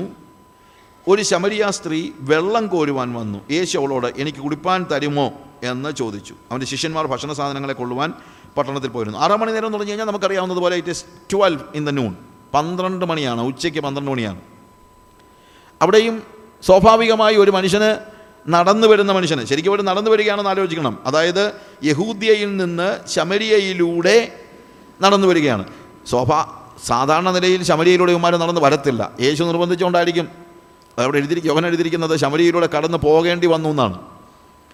ഇവർക്ക് ശമരിയയിലൂടെ പോകാനുള്ള യാതൊരു ആഗ്രഹവും ഇല്ല. കാര്യം ശമരിയ പട്ടണത്തിലൂടെ നടന്നു പോകാൻ പോലും അവർക്ക് ഇഷ്ടമില്ല. കാര്യം ശമരിയരെ അവർ ഒരു രണ്ടാം കിട പൗരന്മാരായിട്ടോ അല്ലെങ്കിൽ ദൈവ ദൈവികതയ്ക്ക് വിരുദ്ധമായി ജീവിക്കുന്നവരായിട്ടോ അല്ലെങ്കിൽ അറയ്ക്കപ്പെട്ടവരായിട്ടോ ഒക്കെ കണക്കാക്കിയിടുന്ന ഒരു സാഹചര്യമാണ് അവിടെ ഉള്ളത്. അവരുടെ പ്രാർത്ഥനകളിൽ ചില സമയത്തൊക്കെ റബനിക് പ്രേയേഴ്സിലാണ് പറഞ്ഞിരുന്നു, കർത്താവേ നീ എന്നെ ഒരു സ്ത്രീയായിട്ടോ ശമരിയനായിട്ടോ നായയായിട്ടോ സൃഷ്ടിക്കാഞ്ഞതിന് ഞാൻ നിനക്ക് സ്തോത്രം ചെയ്യുന്നെന്ന് പ്രാർത്ഥിച്ച റബിമാരുണ്ട്. ഞാൻ പറഞ്ഞത് അത്രയ്ക്കും ശമരിയരോട് അവർക്ക് അറപ്പോ വെറുപ്പോ ഒക്കെ ഉണ്ടായിരുന്ന ഒരു സാഹചര്യത്തിൽ അവർ സാധാരണ രീതിയിൽ യഹൂദിയിൽ നിന്ന് ഗലീലയ്ക്ക് പോകണമെങ്കിൽ ചെയ്തുകൊണ്ടിരുന്നത്, ആദ്യം അവർ യഹൂ യെരുശലേമിൽ നിന്ന് യഹൂദിയയിലെ ഏതെങ്കിലും ഒരു സ്ഥലത്ത് നിന്ന് യോർദാൻ നദി ക്രോസ് ചെയ്ത് ട്രാൻസ് ജോർദാനിലെത്തും. എന്നിട്ട് ശമരിയയിൽ കയറാതെ അതിൻ്റെ വടക്ക് ഭാഗ അല്ലെങ്കിൽ യുനോ ഈസ്റ്റേൺ ഭാഗത്തും കൂടെ നടന്ന് നടന്ന് നടന്ന് വീണ്ടും യോർദാനിൻ്റെ കോർണറിൽ വന്നിട്ട് ഗലീലയിലേക്ക് പിന്നെ യോർദാൻ ക്രോസ് ചെയ്തു. നേരിട്ട് അങ്ങോട്ട് പോകാനുള്ളതേ ഉള്ളൂ. പക്ഷേ അവന്മാരെന്ത് ചെയ്യും? സ്വാഭാവികമായി ശമരിയയിലൂടെ പോകാൻ ആഗ്രഹമില്ലാത്തത് കൊണ്ട് എന്തു ചെയ്യും? ആദ്യം യോർദാൻ നദി ക്രോസ് ചെയ്ത് ട്രാൻസ് ജോർദാനിലെത്തി പിന്നീട് അവിടുന്ന് വടക്കോട്ട് നടന്ന് എന്നിട്ട് ഒടുവിൽ പിന്നെ യോർദാൻ നദി പിന്നെയും ക്രോസ് ചെയ്ത് ഗലീലയിലേക്ക് പോകുന്ന പാർട്ടികളാണ് ഈ യഹൂദന്മാർ. പക്ഷേ യേശു കൂടെ ഉണ്ടായിരുന്നപ്പോൾ പറഞ്ഞു, ഇല്ല, നമ്മൾ ശമരിയയിലൂടെയാണ് പോകുന്നതെന്ന്. അതുകൊണ്ട് എഴുതിയിരിക്കുകയാണ് ശമരിയയിലൂടെ കടന്ന് പോകേണ്ടി വന്നെന്ന്. ശമരിയിലൂടെ കടന്ന് പോകേണ്ടി വന്നു. ഈ കർത്താവിൻ്റെ കൂടെ നടന്നുള്ള വലിയൊരു പ്രശ്നം ഇതാണ്, നമ്മുടെ ഇഷ്ടമനുസരിച്ച് ഇങ്ങോട്ടും പോകാൻ പറ്റുകയില്ല അല്ലേ. അവൻ പോകുന്നിടത്തല്ലേ പോകാൻ പറ്റുള്ളൂ. ഏഹ് അവൻ ഇട്ടേച്ച് പോകാൻ പറ്റത്തില്ലല്ലോ. അതുകൊണ്ട് അവൻ്റെ കൂടെ നടക്കുമ്പോൾ പലപ്പോഴും നമുക്ക് പല സ്ഥലങ്ങളിലൂടെയും പോകേണ്ടി വരും. ഇഷ്ടമുണ്ടായിട്ടൊന്നുമല്ല, പോകേണ്ടി വരും ഇല്ലേ. അങ്ങനെ പോയി ശമരിയ പട്ടണത്തിൽ അവൻ ചെന്ന് കഴിഞ്ഞപ്പോൾ യാക്കോബിൻ്റെ ഉറവിനരികെ രാവിലെ രാവിലെ തൊട്ട് നടക്കുകയാണ്. ഒരു പക്ഷേ പന്ത്രണ്ട് മണി ആയപ്പോഴത്തേക്ക് അവർ പറഞ്ഞു, വല്ലതും കഴിക്കണമല്ലോ. കർത്താവ് പറഞ്ഞു, കാണും ഇവിടുന്ന് ഇവിടെ എന്തെങ്കിലും കഴിക്കാം. അവൻ പറഞ്ഞു, അല്ലല്ല, ഞങ്ങൾ ടൗണിലൊന്ന് പോയി നോക്കട്ടെ, വല്ല ജൂയിഷ് റെസ്റ്റോറൻറ്റ് വല്ലതും ഉണ്ടോ എന്ന്. ഏഹ് വല്ല ജൂയിഷ് റെസ്റ്റോറൻറ്റ് വല്ലതും ഉണ്ടോ? ഇവിടെയൊക്കെ ഉള്ളവന്മാർ എങ്ങനെയാണ് ഭക്ഷണം പാകം ചെയ്യുന്നതെന്നൊക്കെ നമുക്ക് അറിയത്തില്ല ഇല്ലേ. ഏഹ് ചില മിഷണറിമാരുണ്ട്, മിഷൻ ഫീൽഡിൽ ചെന്ന് കഴിഞ്ഞാലും ജൂയിഷ് റെസ്റ്റോറൻറ്റ് പോയി നോക്കി പോകുന്ന പാർട്ടികളുണ്ട്. ജൂയിഷ് റെസ്റ്റോറൻറ്റ് നോക്കി പോകുന്ന പാർട്ടികൾ അല്ലേ. അവർ പോയ സമയത്ത് യേശു ശമരിയാക്കാരി സ്ത്രീ എന്ന് നമ്മൾ വിളിക്കുന്നതായ ശമരിയാക്കാരി സ്ത്രീ, ശമരിയയിൽ എത്രയോ ആളുകളുണ്ട്, എന്നാൽ ഒരു സ്ത്രീ അവിടെ എഴുതിയിരിക്കുന്നതാണ്, ഒരു ശമരിയ സ്ത്രീ, ശമരിയക്കാരിയായ ഒരു സ്ത്രീ വെള്ളം കോരുവാൻ വന്നു. യേശു അവളോട് എനിക്ക് കുടിപ്പാൻ തരുമോ എന്ന് ചോദിച്ചു. അവൻ്റെ ശിഷ്യന്മാർ ഭക്ഷണ സാധനങ്ങൾ കൊള്ളുവാൻ പട്ടണത്തിൽ പോയിരുന്നു. ശമരിയസ്ത്രീ അവനോട്, നീ യഹൂദനായിരിക്കുക ശമരിയക്കാരത്തെ എന്നോട് കുടിപ്പാൻ ചോദിക്കുന്നത് എങ്ങനെയെന്ന് പറഞ്ഞു. യഹൂദർക്കും ശമരിയർക്കും തമ്മിൽ സമ്പർക്കമില്ല. അതിന് യേശു, നീ ദൈവത്തിൻ്റെ ദാനവും നിന്നോട് കുടിപ്പാൻ ചോദിക്കുന്നവൻ ആരെന്നും അറിഞ്ഞുവെങ്കിൽ നീ അവനോട് ചോദിക്കുകയും അവൻ ജീവനുള്ള വെള്ളം നിനക്ക് തരികയും ചെയ്യുമായിരുന്നു. യേശു അവളോട് കുടിക്കാൻ ചോദിച്ചു. ഞാൻ അല്പം പെട്ടെന്ന് ഫാസ്റ്റായിട്ട് പറഞ്ഞു പോട്ടെ. യേശു അവളോട് കുടിക്കാൻ ചോദിച്ചു എന്നുള്ളതൊരു യാഥാർത്ഥ്യമാണ്. പക്ഷേ യേശു അവൾക്ക് വെള്ളം കുടിക്കാൻ കൊടുത്തോ? ഇത് മുഴുവൻ പാസേജും വായിച്ച് നോക്കി നമ്മൾ മനസ്സിലാക്കുന്നൊരു കാര്യമുണ്ട്, യേശുവിന് കുടിക്കാൻ കിട്ടിയില്ല. യേശുവിന് വെള്ളം കുടിക്കാൻ കിട്ടിയില്ല എന്നുള്ളതാണ് നമ്മൾ മനസ്സിലാക്കുന്നത്. അതുകൊണ്ടെന്താണെന്നറിയാമോ, ഇരുപത്തി എട്ടാമത്തെ വാക്യത്തിൽ, അനന്തരം സ്ത്രീ പാത്രം വെച്ചിട്ട് പട്ടണത്തിൽ ചെന്ന് ജനങ്ങളോട്, അതായത് അവിടെ വെള്ളം കോരാൻ കൊണ്ടുവന്ന പാത്രം അവിടെ വെച്ചാൽ ഓടിപ്പോയെന്നാണ് പറയുന്നത്. അതിൻ്റെ അർത്ഥം യേശുവിന് എന്ത് കിട്ടിയില്ല? വെള്ളം കിട്ടിയില്ല. പക്ഷേ വെള്ളം കിട്ടാഞ്ഞതുകൊണ്ട് യേശു എന്താ പറയുന്നത്? എൻ്റെ പൊന്നു സഹോദരന്മാരെ, ഞാൻ ചില വെള്ളം ചോദിച്ചിട്ടുള്ള വെള്ളം തന്നില്ല, ഞാൻ ആകെപ്പാടെ ദാഹിച്ച് വലഞ്ഞിരിക്കുകയാണെന്നാണോ ശിഷ്യന്മാർ പറയുന്നത്?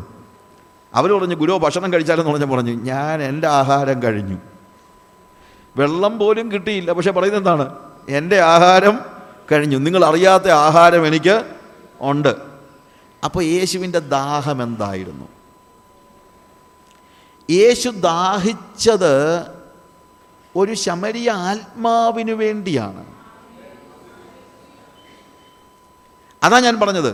അതുകൊണ്ട് അവൾ പത്താമത്തെ വാക്യത്തിൽ അവളോട് കർത്താവ് പറയുന്ന കാര്യമുണ്ട്, നീ ഞാൻ നിന്നോട് വെള്ളം ചോദിച്ചു, പക്ഷേ നീ നിന്നോട് അതിന് യേശു നീ ദൈവത്തിൻ്റെ ദാനവും നിന്നോട് കുടിപ്പാൻ ചോദിക്കുന്നവൻ ആരെന്നും അറിഞ്ഞുവെങ്കിൽ, സി നീ അതൊന്ന് മനസ്സിലാക്കിയിരുന്നുവെങ്കിൽ നീ അവനോട് ചോദിക്കുകയും അവൻ ജീവനുള്ള വെള്ളം നിനക്ക് കുടിപ്പാൻ തരികയും ചെയ്യുമായിരുന്നു.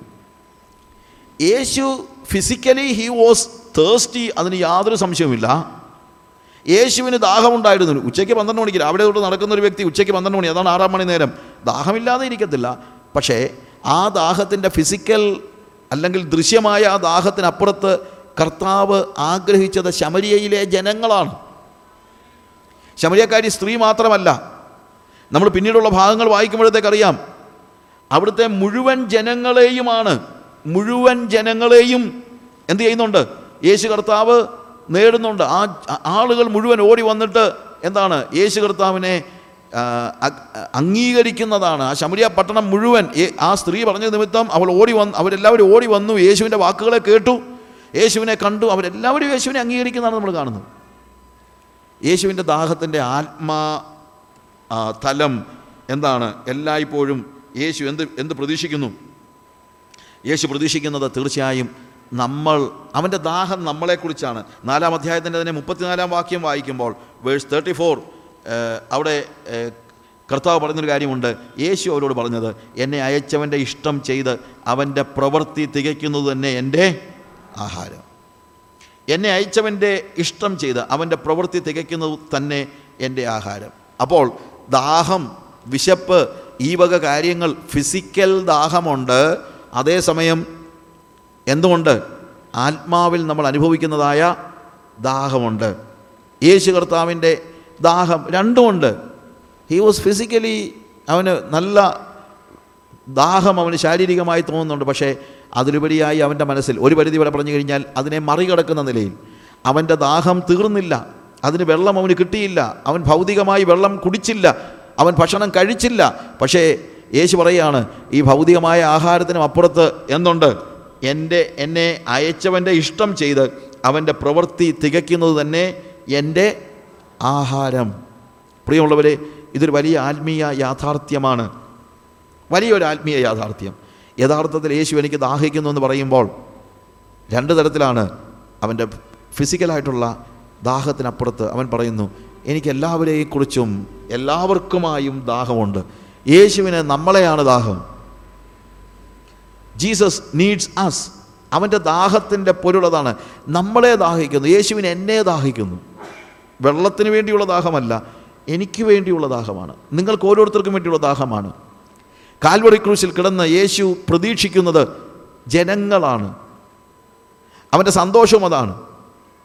നമ്മൾ യെശയ്യാപ്രവചനത്തിൽ വായിക്കുമ്പോൾ അവൻ സന്തതിയെ കണ്ട് സന്തോഷിച്ചെന്ന് എഴുതുന്നത്. അതായത് കാൽവറി ക്രൂശിൽ അവനുണ്ടായിരുന്ന ദാഹം തീരുന്നത് എപ്പോഴാണ്? When he was looking ahead he was seeing children. അവൻ മക്കളെ, സന്തതികളെ കണ്ട്, എങ്ങനെ സന്തതികൾ? ക്രൂശിൽ അവൻ ജനിപ്പിക്കുവാൻ പോകുന്ന ജനങ്ങളെ കണ്ട് അവൻ സന്തോഷിച്ചു. അപ്പോൾ അവൻ്റെ ദാഹത്തിൻ്റെ ആത്മതലം എന്താണ്? He is thirsty for people, ജനങ്ങൾ. ഇന്നും എന്നും യേശുവിൻ്റെ ഏറ്റവും വലിയ ദാഹം എന്താണെന്നറിയാമോ? നമ്മൾ ഓരോരുത്തരുമാണ്, ജനങ്ങളാണ്. അവൻ്റെ ദാഹം ശമിപ്പിക്കാൻ നമ്മൾ പരിശ്രമിക്കണം. എനിക്ക് ദാഹിക്കുന്നു എന്ന് പറഞ്ഞപ്പോൾ അവർ ഒരു സ്പോങ്ങിൽ പുളിച്ച വീഞ്ഞ് കൊണ്ട് കൊടുത്തു. പക്ഷേ ഇന്ന് യേശു ദാഹിക്കുന്നു എന്ന് പറയുമ്പോൾ നമ്മൾ കൊണ്ട കൊടുക്കേണ്ടത് പുളിച്ച വീഞ്ഞല്ല, നല്ല വീഞ്ഞുമല്ല, ഒരു വീഞ്ഞുമല്ല. നമ്മൾ കൊണ്ട കൊടുക്കേണ്ടത് നമ്മുടെ ചുറ്റുപാടുമുള്ള ജനങ്ങളെയാണ്. God is thirsty for people. യഹോവ ദൈവം, യേശു ജനങ്ങൾക്ക് വേണ്ടി ദാഹിക്കുന്നു, ജനങ്ങൾക്ക് വേണ്ടി. മറ്റുള്ള മതങ്ങളിലെ ദൈവങ്ങളെ പോലെ ചോര കൊതിക്കുന്ന ദൈവമല്ല നമ്മുടെ ദൈവം. എന്താണ്? നമ്മുടെ ജീവൻ അവൻ്റെ കയ്യിൽ നമ്മൾ കൊണ്ട കൊടുക്കുകയാണ്. അവൻ നമ്മുടെ നരകത്തിലേക്ക് പൊക്കൊണ്ടിരിക്കുന്ന ജനങ്ങളെ അവൻ്റെ രാജ്യത്തിലേക്ക്, അവൻ്റെ കൈകളിലേക്ക് നമ്മൾ ഫലമേൽപ്പിക്കുകയാണ്. അതാണ് വാസ്തവത്തിൽ റിക്കൺസിലിയേഷൻ. അതാണ് വാസ്തവത്തിൽ നിരപ്പിൻ്റെ ശുശ്രൂഷ എന്ന് പറയുന്നത്. എന്താണ് നിരപ്പിൻ്റെ ശുശ്രൂഷ? ഒരാൾ രണ്ട് കൂട്ടർ തമ്മിൽ നിരപ്പിക്കുമ്പോൾ എന്താ ചെയ്യുന്നറിയാമോ? ഒരാളുടെ കൈ എടുത്ത് മറ്റൊരാളുടെ കയ്യിൽ വെച്ച് കൊടുക്കുന്നതിന് തുല്യമാണ്. എന്നതുപോലെ കർത്താവ് ദാഹിക്കുന്നു എന്ന് പറയുമ്പോൾ അവൻ്റെ ദാഹം തീർക്കാൻ ഈ ജനങ്ങളെ അവൻ്റെ കരങ്ങളിൽ ഫലമേൽപ്പിക്കുകയാണ് നമുക്ക് ചെയ്യാൻ കഴിയുന്നത്. അങ്ങനെയാണ് അവൻ്റെ ദാഹം തീർക്കാൻ നമുക്ക് കഴിയുന്നത്. ഒന്ന് കൊരിന്ത്യർ ആറാം അധ്യായത്തിൻ്റെ പതിനൊന്നാം വാക്യത്തിൽ കർത്താവ് പൗലോസ് പറയുന്ന ഒരു കാര്യമുണ്ട്. ഫസ്റ്റ് കൊരിന്ത്യൻസ് അതിൻ്റെ ആറാം അധ്യായത്തിൽ അതിൻ്റെ പതിമൂന്നാമത്തെ വാക്യത്തിൽ ഒരു ചെറിയ ഒരു വാക്യമാണ്, നമ്മൾ ശ്രദ്ധിക്കാത്തൊരു വാക്യമുണ്ട് ആണ് അവിടെ എഴുതിയിരിക്കുന്നത്. ഭോജ്യങ്ങൾ വയറ്റിനും വയറ് ഭോജ്യങ്ങൾക്കുള്ളത്, എന്നാൽ ദൈവം അതിനെയും ഇതിനെയും ഇല്ലായ്മ ചെയ്യും. ദൈ ശരീരമോ ദുർനടപ്പിനല്ല, കർത്താവിനത്രേ കർത്താവ് ശരീരത്തിനും. അവിടെ അവിടെ പോൾ പറയുന്നൊരു കാര്യമുണ്ട്. നമുക്ക് വിശപ്പുണ്ടായാൽ നമ്മൾ ശരീരത്തെ ഫില്ല് ചെയ്യുന്നത് ആഹാരം കൊണ്ടാണ്. അതാണ് അവിടുത്തെ അർത്ഥം. അതായത് ഭോജ്യങ്ങൾ വയറ്റിനും വയറ് ഭോജ്യങ്ങൾക്കുള്ളത്. വയറെന്ന് പറയുന്നത് വിശപ്പിന്. നമുക്ക് വിശക്കുകയാണെങ്കിൽ നമ്മൾ ഉടനെ അന്വേഷിക്കുന്നത് എന്താണ്? ഫുഡാണ്, ആഹാരം. ആഹാരവും വിശപ്പും തമ്മിലാണ് ബന്ധപ്പെട്ടിരിക്കുന്നത്. ദാഹവും വെള്ളവും തമ്മിലാണ് ബന്ധപ്പെട്ടിരിക്കുന്നത്, അല്ലേ? ദാഹിച്ച ഉടനെ നമ്മൾ എന്ത് ചെയ്യുന്നു? പോയി വെള്ളം കുടിക്കുന്നു, ഇല്ലേ? അപ്പോൾ അത് അന്യോന്യം എന്താണ്? ദാഹം, വെള്ളം. ദാഹത്തെ ശമിപ്പിക്കണമെങ്കിൽ എന്ത് വേണം? വെള്ളം വേണം. വിശപ്പിനെ ശമിപ്പിക്കണമെങ്കിൽ എന്ത് വേണം? ആഹാരം വേണം. ഇതുപോലെ എൻ്റെ ബോഡി, ബോഡി എന്ന് ഉദ്ദേശിക്കുന്നത് ഈ ശരീരം എന്നുള്ള അർത്ഥത്തിലല്ല, എൻ്റെ എല്ലാ ഹ്യൂമൻ ഫാക്കൽറ്റീസും ഉൾപ്പെടെയുള്ള എൻ്റെ എൻ്റെ ബുദ്ധിയും എൻ്റെ വികാരങ്ങളും എൻ്റെ ചിന്തകളും എൻ്റെ തീരുമാനശക്തിയും എൻ്റെ അന്തരാത്മാവിലെ ആഗ്രഹങ്ങളും മോഹങ്ങളും ചിന്തകളും എല്ലാം ഉൾപ്പെടുന്നതാണ് ഇവിടെ ബോഡി എന്ന് പറയുന്നത്. വയറ് വിശക്കുമ്പോൾ ഞാൻ ആഹാരം തിരക്കുന്നു. എനിക്ക് വിശക്കുമ്പോൾ എനിക്ക് വിശക്കുമ്പോൾ എന്ന് പറയുമ്പോൾ ദ ഹോൾ പേഴ്സണാലിറ്റി, എൻ്റെ വ്യക്തിത്വത്തിൽ എനിക്ക് വിശപ്പ് നേരിടുമ്പോൾ, വിശപ്പുണ്ടാകുമ്പോൾ, when I feel I am hungry, ഞാൻ വിശക്കുന്നവനായി തീരുമ്പോൾ, വയറ് വിശക്കുമ്പോൾ എന്ത് ചെയ്യുന്നു? നമ്മൾ ആഹാരം തിരക്കുന്നു. പക്ഷേ എനിക്ക് വിശക്കുമ്പോൾ അതിനെ വ്യത്യാസമായിട്ട് മനസ്സിലാക്കണം. ഞാൻ പറഞ്ഞു മനസ്സിലായല്ലോ? എൻ്റെ വയറ് വിശക്കുമ്പോൾ ഞാൻ എന്ത് ചെയ്യുന്നു? ആഹാരം കൊണ്ട് അതിനെ നിറയ്ക്കുന്നു. പക്ഷേ എനിക്ക് വിശക്കുമ്പോൾ ശരീരമോ ദുർനടപ്പിനല്ല, എന്തിനാണ്? കർത്താവിനത്രേ, കർത്താവ് ശരീരത്തിനും. This is something very much interesting. അതായത് പോൾ പറയുന്നത്, നിങ്ങൾക്ക് വിശക്കുമ്പോൾ നിങ്ങൾ അതിനെ നിറയ്ക്കേണ്ടത് ആരെ കൊണ്ടാണെന്നാണ് പറയുന്നത്? കർത്താവിനെ കൊണ്ടാണ്. കർത്താവിന് വിശക്കുമ്പോൾ അവൻ അത് നിറയ്ക്കുന്നത് നിങ്ങളെ കൊണ്ടുമാണ്. നമുക്ക് അന്യോന്യമുള്ള ഒരു ബന്ധമാണ്. വയറ് ഭോജ്യങ്ങൾക്കും ഭോജ്യങ്ങൾ വയറ്റിനുമുള്ളത്, ഇല്ലേ? ഭോജ്യങ്ങൾ വയറ്റിനും വയറ് ഭോജ്യങ്ങൾക്കുമുള്ളത്. വിശപ്പും ആഹാരവും തമ്മിൽ ബന്ധപ്പെട്ടിരിക്കുന്നത് പോലെ നമ്മളും കർത്താവും തമ്മിൽ ബന്ധപ്പെട്ടിരിക്കുന്നതെന്നാണ് പോൾ പറയുന്നത്. വയറ് വിശക്കുമ്പോൾ ആഹാരം കൊണ്ട് നിറയ്ക്കുന്നത് പോലെ എനിക്ക് വിശക്കുമ്പോൾ ഞാൻ ആരെ കൊണ്ട് അതിനെ നിറയ്ക്കണം? കർത്താവിനെ കൊണ്ട് നിറയ്ക്കണം. തിരിച്ചുകൊണ്ട് കർത്താവിന് വിശക്കുമ്പോൾ അവൻ നമ്മളെ കൊണ്ടാണ് നിറയ്ക്കുന്നതെന്ന്. വിശക്കുമ്പോൾ എന്ന് പറയുമ്പോൾ അതിനകത്ത് ഫിസിക്കൽ മീനിങ്, അതുകൊണ്ടാണ് ഞാൻ പറഞ്ഞത് ഇതിൻ്റെ അതിൻ്റെ ആത്മയാഥാർത്ഥ്യമാണ്. We desire God and God desires us. ഞാൻ യേശുവിനെ മോഹിക്കുന്നു, യേശു എന്നെ മോഹിക്കുന്നു. ഞാൻ യേശുവിനെ ദാഹിക്കുന്നു, യേശു എന്നെ ദാഹിക്കുന്നു. യേശു ശമരിയക്കാരി സ്ത്രീയോട് പറയാണ്, എൻ്റെ ദാഹം ആർക്ക് വേണ്ടിയാണ്? ശമരിയയിലെ ജനങ്ങൾക്ക് വേണ്ടിയാണ്. നീ ഉൾപ്പെടുന്ന ശമരിയയിലെ ജനങ്ങൾക്ക് വേണ്ടിയാണ് എൻ്റെ ദാഹം. എൻ്റെ ആത്മാവ് ദാഹിക്കുന്നത് ആർക്ക് വേണ്ടിയാണ്? People of Samaria. അതുകൊണ്ടാണ് യേശു വെള്ളം തിരക്കി വരികയാണ്. അവൻ്റെ ആത്മാവിൻ്റെ ദാഹം ശമിപ്പിക്കുവാൻ ശമരിയയിലേക്ക് അവൻ വരികയാണ്. ശമരിയയിൽ വന്ന ശിഷ്യന്മാർ ജൂയിഷ് റെസ്റ്റോറൻറ്റ് നിറയ്ക്ക് പട്ടണത്തിൽ പോയെങ്കിൽ യേശു പറഞ്ഞു, എനിക്ക് നിറയാൻ ആവശ്യമാകുന്ന ആഹാരം അതാ, നിങ്ങൾ അറിയാത്ത ആഹാരം എനിക്ക് ഉണ്ട്. എനിക്ക് നിറയാൻ ആവശ്യമായ ആഹാരം നിങ്ങളുടെ റെസ്റ്റോറൻറ്റിൽ കിട്ടുന്ന തന്തൂരി ചിക്കനൊന്നുമല്ല. എനിക്ക് നിറയാൻ ആവശ്യമായ ആഹാരം വരുന്നുണ്ട്. ആര്?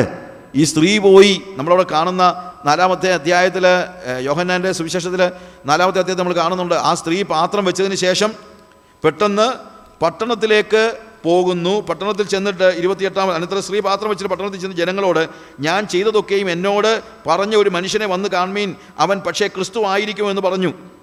അവർ പട്ടണത്തിൽ നിന്ന്, അതായത് ഈ ജനങ്ങളെല്ലാം ഈ സ്ത്രീയുടെ വാക്ക് കേട്ടിട്ട് പുറപ്പെട്ട് അവൻ്റെ അടുക്കൽ വന്നു. അതിൻ്റെ ശിഷ്യന്മാർ അവനോട്, റബി, ഭക്ഷിച്ചാലുമെന്ന് അപേക്ഷിച്ചു. അതിനവൻ, നിങ്ങൾ അറിയാത്ത ആഹാരം ഭക്ഷിപ്പാൻ എനിക്ക് ഉണ്ട്, എൻ്റെ ആഹാരം വരുന്നുണ്ട് എന്നവൻ പറഞ്ഞു. ആകയാൽ വല്ലവനും അവന് ഭക്ഷിപ്പാൻ കൊണ്ടുവന്നുവോ എന്ന ശിഷ്യന്മാർ തമ്മിൽ പറഞ്ഞു. യേശു അവരോട് പറഞ്ഞത്, എന്നെ അയച്ചവൻ്റെ ഇഷ്ടം ചെയ്ത് അവൻ്റെ പ്രവൃത്തി തികയ്ക്കുന്നത് തന്നെ എൻ്റെ ആഹാരം. അതായത് ഞാൻ ശമരിയയിലേക്ക് വന്നത് ജൂയിഷ് റെസ്റ്റോറൻറ്റിൽ നിന്ന് തന്തൂരി ചിക്കൻ കഴിക്കാനല്ല. ഞാൻ ശമരിയയിലേക്ക് വന്നത് എനിക്ക് ദാഹിച്ചിട്ടാണ്. ഞാൻ ശമരിയയിലേക്ക് വന്നത് എനിക്ക് വിശന്നിട്ടാണ്. അതുകൊണ്ട് ഞാൻ എന്തു ചെയ്യും? എൻ്റെ ആഹാരം വരുന്നേ ഉള്ളൂ, എൻ്റെ ആഹാരം വരുന്നതേ ഉള്ളൂ. ഇനി നാല് മാസം കഴിഞ്ഞിട്ട് കൊയ്ത്ത് വരുന്നെന്ന് നിങ്ങൾ പറയുന്നുവല്ലോ. നിങ്ങൾ തലപൊക്കി നോക്കിയാൽ നിലങ്ങൾ ഇപ്പോൾ തന്നെ കൊയ്ത്തിനെ വിളഞ്ഞിരിക്കുന്നത് നിങ്ങൾ കാണുമെന്ന് പറഞ്ഞു. വിതയ്ക്കുന്നവനും കൊയ്യുന്നവനും ഒരുമിച്ച് സന്തോഷിപ്പാൻ തക്കവണ്ണം കൊയ്യുന്നവൻ കൂലി വാങ്ങി നിത്യജീവങ്കിലേക്ക് വിളവ് കൂട്ടി വയ്ക്കുന്നു. വിതയ്ക്കുന്നത് ഒരുത്തൻ കൊയ്യുന്നത് മറ്റൊരുത്തൻ എന്നുള്ള പഴഞ്ചൊല്ലി ഇന്നൊത്തിരി ഇതിൽ ഒത്തിരിക്കുന്നു. നിങ്ങൾ അധ്വാനിച്ചിട്ടില്ലാത്തത് കൊയ്യുവാൻ ഞാൻ നിങ്ങളെ അയച്ചിരിക്കുന്നു എന്ന് പറഞ്ഞു. മറ്റുള്ളവർ അധ്വാനിച്ചു, അവരുടെ അധ്വാന ഫലത്തിലേക്ക് നിങ്ങൾ പ്രവേശിച്ചിരിക്കുന്നു. ഇവരോട് വരാൻ പോകുന്ന കൊയ്ത്തിനെക്കുറിച്ച് പറഞ്ഞപ്പോൾ ഇവർ ഇവർ ഇവരുടെ മനസ്സിലെ ചിന്ത എന്താണ്? നാല് മാസം കഴിഞ്ഞിട്ട് കൊയ്ത്ത് വരും. കർത്താവ് പറഞ്ഞു, നാല് മാസം കഴിഞ്ഞിട്ടൊന്നുമില്ല. നിങ്ങൾ തലപൊക്കി നോക്കിയാൽ നിലങ്ങൾ ഇപ്പോൾ തന്നെ കൊയ്ത്തിന് വിളഞ്ഞിരിക്കുന്നത് കാണും. നിങ്ങൾ അധ്വാനിക്കാത്തത് കൊയ്യാനാണ് നിങ്ങളെ ഞാൻ വിളിച്ചിരിക്കുന്നതെന്ന്. അതായത് വിളവ് ഇങ്ങോട്ട് വരികയാണ്, നിങ്ങൾ തലയൊന്ന് പൊക്കി നോക്കിയാൽ മതിയെന്ന്. അവർ തല പൊക്കി നോക്കിയപ്പോൾ എന്താ കണ്ടത്? ഇപ്പം മുപ്പത്തൊമ്പതാമത്തെ വാക്യത്തിൽ, ഞാൻ ചെയ്തതൊക്കെയും അവൻ എന്നോട് പറഞ്ഞു എന്ന് സ്ത്രീ സാക്ഷ്യം